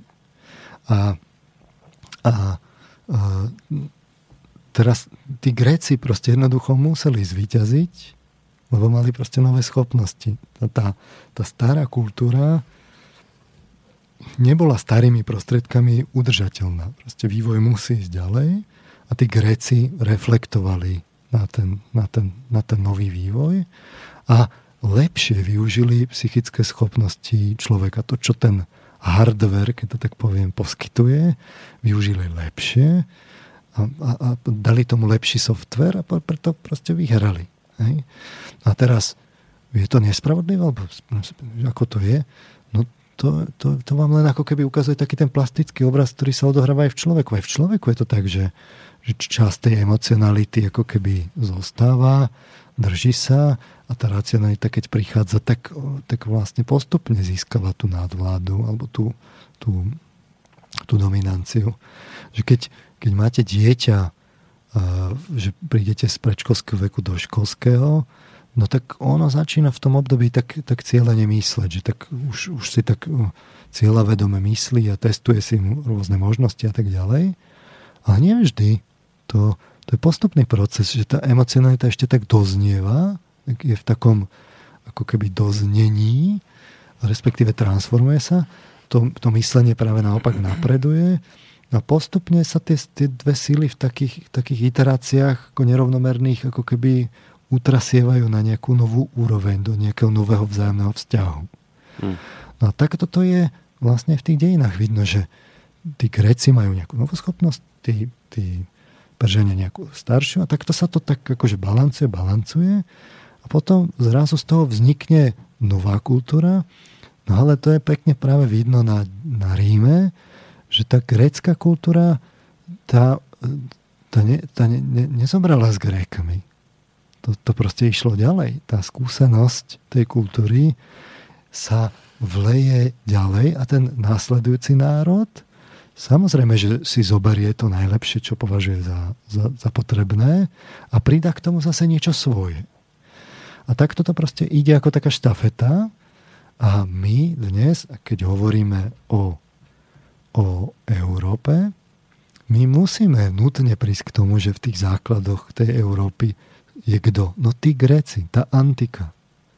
Veď, to, veď my to máme v tej spoločnosti. My keď tu omielame tú demokraciu, demokraciu, demokraciu, tak dosť, tým prišiel.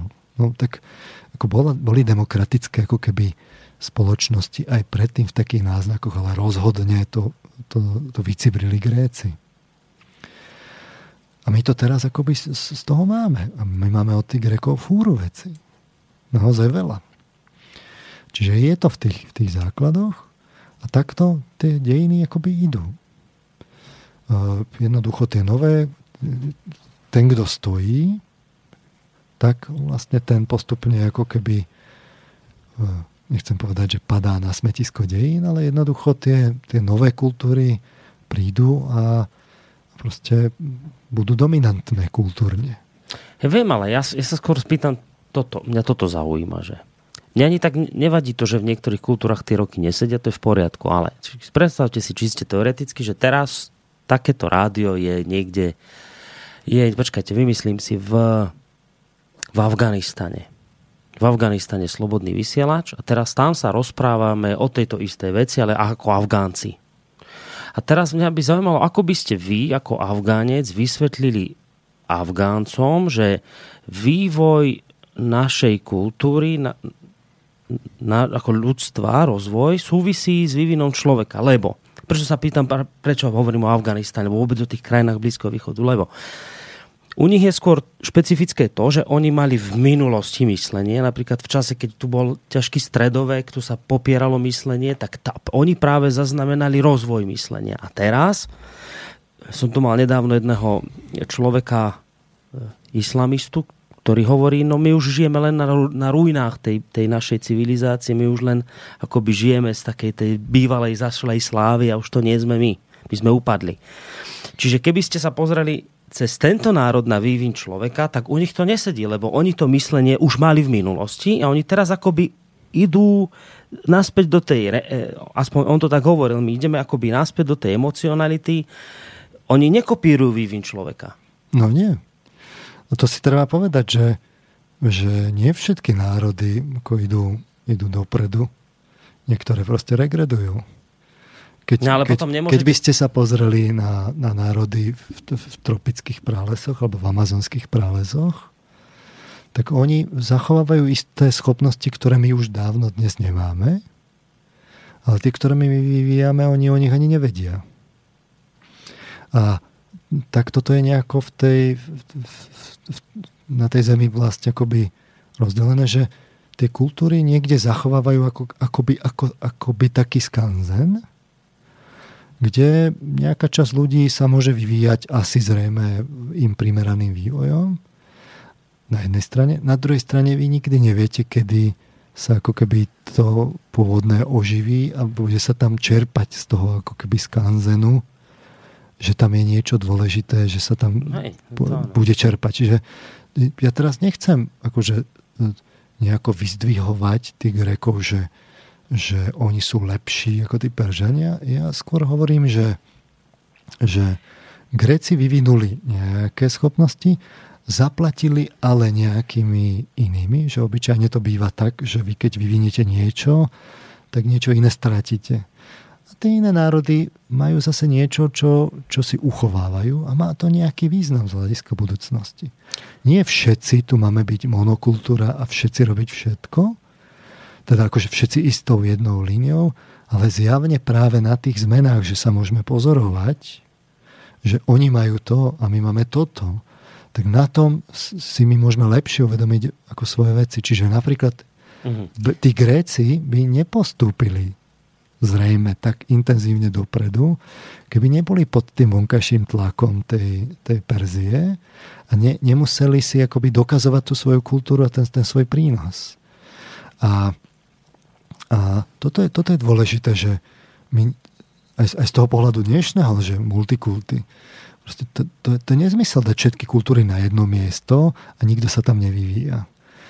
Jednoducho e, tie národy, oni sa vyvíjajú kultúrne na, na, v istom mieste a tam je ich akoby prirodzené, prirodzený ja už teraz rozumiem. Ja som, chyba bola v tá, že ja som to zle pochopil. Ja som to pochopil, že vy vravíte, že že ja som to chápal, že vývoj ktorejkoľvek kultúry, ktorejkoľvek, môžeme pripodobniť k vývinu ľud, ľudského života. No, no a vy vravíte, že ja som to teraz pochopil, že vravíte, že nie je, že, že každá kultúra kopíruje, ale vy to berete z pohľadu akože globálne ľudských dejín a tam, že sa presadzuje vždy tá víťazná kultúra a to je práve no, to. A to je Hej, práve to, to je že, ten, to je ten ľudský že život. Tí, ktorí sú akoby na špici, Hej tak e, sú kultúrne dominantní. To je to dôležité, Hej. že my máme fenomény kultúrnej dominancie. Čiže napríklad my tu na Slovensku e, v princípe oveľa viacej príjmame práve od tých kultúrne dominantných krajín, než, než im dávame. Ja to nechcem, aby to, to teraz posluchači brali osobne, že my teraz akože nie sme cenní. A tak, no sme cenní a chcem to vysvetliť ďalej potom po, po, po úlohe Európy, že chcem sa pozrieť na tú úlohu práve Slo, Slovanstva. Slovanstva, Slovákov. Ale najskôr, najskôr si povedzme akoby to, to, to globálne. Ale jednoducho my tu preberáme anglické slova, my tu preberáme uh, americké vlastne zvyky, americké, or, americkú organizáciu spoločnosti, americký proste štýl obchodovania a tak ďalej. Proste tá kultúrna dominancia, odkiaľ kam to ide, to je úplne jednoznačné. To by som fakt musel si dávať klapky na oči, aby som to nevidel. Uh, takto to býva, že potom aj medzi tými, medzi tými národmi a kultúrami jednoducho tá, ktorá akoby uchopí ten svoj impuls v, pravý čas ho rozvinie, tak tie ostatné zrazu akoby preberajú tie, e, tie, tie, tie prvky tej kultúry a obohacujú sa. A to neznamená, že majú úplne zaniknúť, lebo veď aj, to bolo vidno na tom Aleksandrovi, že on e, na mnohé miesta, kde prichádzal, bol v podstate osloboditeľ, niektoré jednoducho vyhľadil, e, ale bolo vidno, že, že tá Perzia ona sa nestala gréckou. Napriek tomu, že, že mm-hmm. mnohé tie prvky z tej, od tých Grékov jednoducho pri, ako prijala. A, čiže došlo tam k zájomnému obohateniu. Malo to, malo to význam aj pre Perziu a to je jednoducho uh, dôležitý národ v tých dejinách kultúrne proste sa ďalej vyvíja, ale má svoje dôležité miesto. To znamená, že niek- keď niektorý národ vlastne uchopí ten svoj impuls, to neznamená, že už je lepší, len znamená, že v daný čas niečo priniesol pre ľudstvo a v iný čas vlastne nejaký iný prinesie a v tej vzájomnej, ako keby v tej, v tej v tom načasovaní rôznych tých národov vlastne vzniká to kultúrne obohacovanie a tá, tá kultúrna rozmanitosť. Ale vždy môžeme povedať, že niektorý z tých národov v daný čas niečo prinesie niečo kvalitatívne nové, čo tie iné národy vlastne nemajú. A ja tvrdím, že ty, keď sledujeme tú špicu, že, a vždy je to nejaký iný národ, to si práve chceme ukázať, tak keď sledujeme tú špicu, tak tam vlastne vidno, že, že tá, ten národ na tej špici kultúrnej, on vždy vlastne vyvinie nejaké nové schopnosti, ktoré my sa snažíme ukázať potom v tom vývine mhm. psychologicky. Mm-hmm. Čiže chápeme sa z toho. Teraz, teraz už, hej, teraz už mi len jedna vec nesedia. Teraz nejak sa to spýtať, aby som bol zrozumiteľný, že keď vravíte o tej že, že tí Gréci to boli obdobie ľudského života koľko? 20, 28 až 30. Až 30. A oni, oni tí Gréci vládli koľko rokov? To bolo koľko storočí? No my môžeme prerátať, keď, keď rátate, že, že tých 2160 rokov by bolo, že by bolo ekvivalent 7 rokov života, no. tak potom jeden ten rok vám vyjde jedno to storočie vám vyjde, že to je zhruba 300, 300 rokov. No, čiže tí Gréci...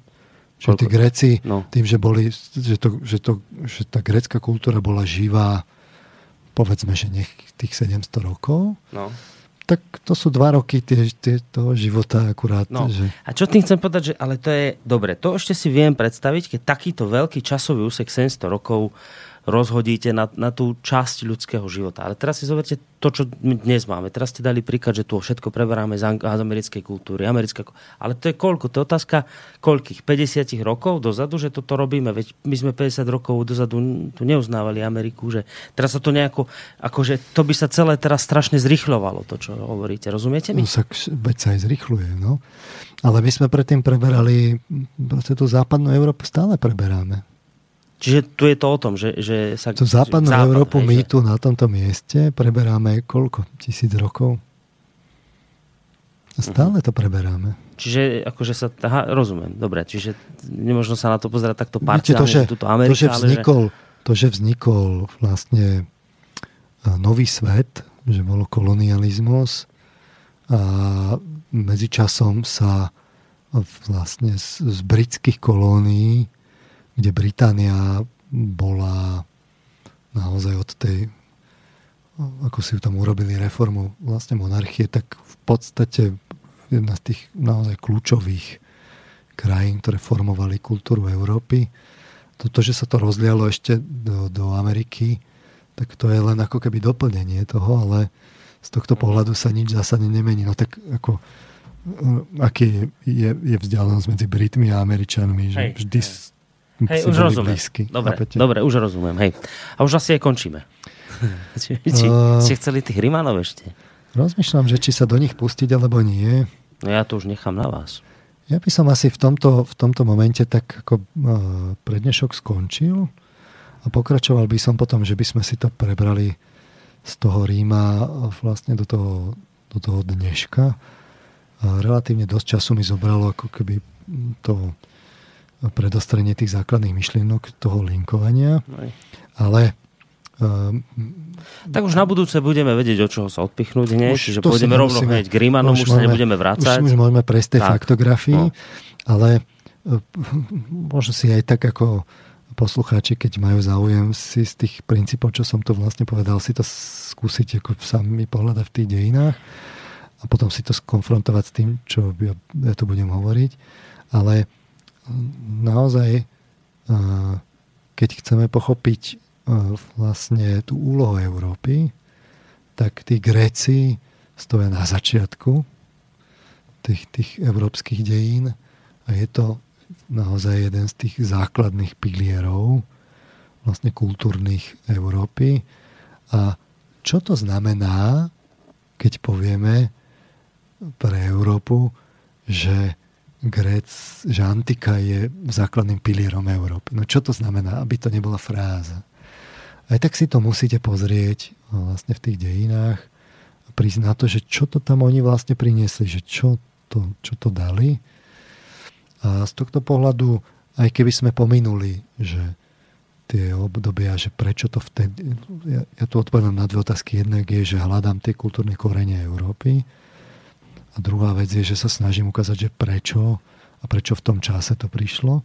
Tieto dve otázky sú samostatné. Keby neplatila zrovna tie periodizácie a datovania, čo tu ja hovorím, a to prirovnanie k tej ľudskej psychike, aj tak má zmysel si to osvetliť z pohľadu tých, tých koreňov tej, tej, tej európskej kultúry, lebo keď nám budú najbližšie rozprávať politici, že, e, že teda tá e, európska kultúra musí byť založená teda na ekonomike, bezpečnosti a zamestnanosti, tak to je, to je, to, to je veľmi smiešne. Veľmi smiešne a preto to nefunguje, preto to tí ľudia akože, preto je tá kríza, lebo keď, keď prídu s takýmito konceptami, no tak sa potom nečudujme, že to takto dopadne. To by vám niekto povedal, prečo však to sa nevylučuje? Tak keď je e, kultúra grécka založená no, na myslení, no tak ekonomika no, tak je len dôsledok veď, myslenia. Veď e, hneď v zápätí si ukážeme, že, že to, to Grécko vlastne bolo obsadené práve Rímom, aby som tak predznamenal do tej budúcej časti. To Grécko bolo, bolo obsadené tým Rímom. A čo sa stalo? No tak z pohľadu multikulty by sme mohli povedať, no tak to bolo super. Obohatenie. To bolo kultúrne obohatenie, nie? Však tým pádom mohli koexistovať spolu a vyvíjať sa. No, aká bola realita? No, grecká kultúra sa už nevyvíjala. Proste to, to grectvo vtedy ako by skončilo. Rímania, Rímania boli, e, boli vlastne, oni tu ten, to myslenie dotiahli e, až do toho úplného prakticizmu, pragmatizmu, že oni už boli takí zameraní do vonku, že vlastne vo vnútri už ani nemali takmer nič vlastné. De facto tú kultúru prebrali od tých Grékov. Čiže oni ju tak akože zvnútra Rímania nasali tých Grékov a zvonku si robili to svoje rímske a obsadili zase pre zmenu tých Grékov. A Nedáme tých Rimanov už dnes. Nie, len predznamenám, predznamenám, že tam práve preto, že tí Rímania vlastne boli, akoby vytvorili tú vonkajšiu schránku a, a to grectvo sa prestalo vyvíjať, tak práve preto musel nevyhnutne prísť nejaký nový kultúrny impuls, ktorý sa do toho rímanstva nalial. A ten nový, lebo, tí, lebo tí Gréci sa prestali vyvíjať. To je dôležitá pointa smerom k multikulturalizmu. Uh-huh. Jednoducho to nefunguje. To som hlboko presvedčený a tie, tá história to ukazuje. Proste jednoducho, keď tam tí Rímania nabehli, tak to proste nefungovalo. A, a, a prišiel nový impuls v podobe kresťanstva, v podobe kresťanstva ktorý de facto sa do toho rímanstva nalial a dal mu úplne novú podobu. A z tohto pohľadu vlastne začala tá ďalšia tretinka toho platonského mesiaca uh-huh. od toho roku 27 pred Kristom až do roku no kedy to mám 693 nášho letopočtu. Týmto prepočtom ja nerozumiem, ale verím vám. Dobre, však a... si to môžu posluchači v pokoji prerátať. Dobre, všetko teda? Takže na toľko na dnes všetko. Dobre. Ja sa teším teda na budúce, to dokončíme. Tam Rimanov. A pozdravujem teda poslucháčov, aj vás Boris tu Aj poslucháčky spolu s nimi Všetko, samozrejme. Dobre. Tak majte sa pekne, dobrú noc a do počutia.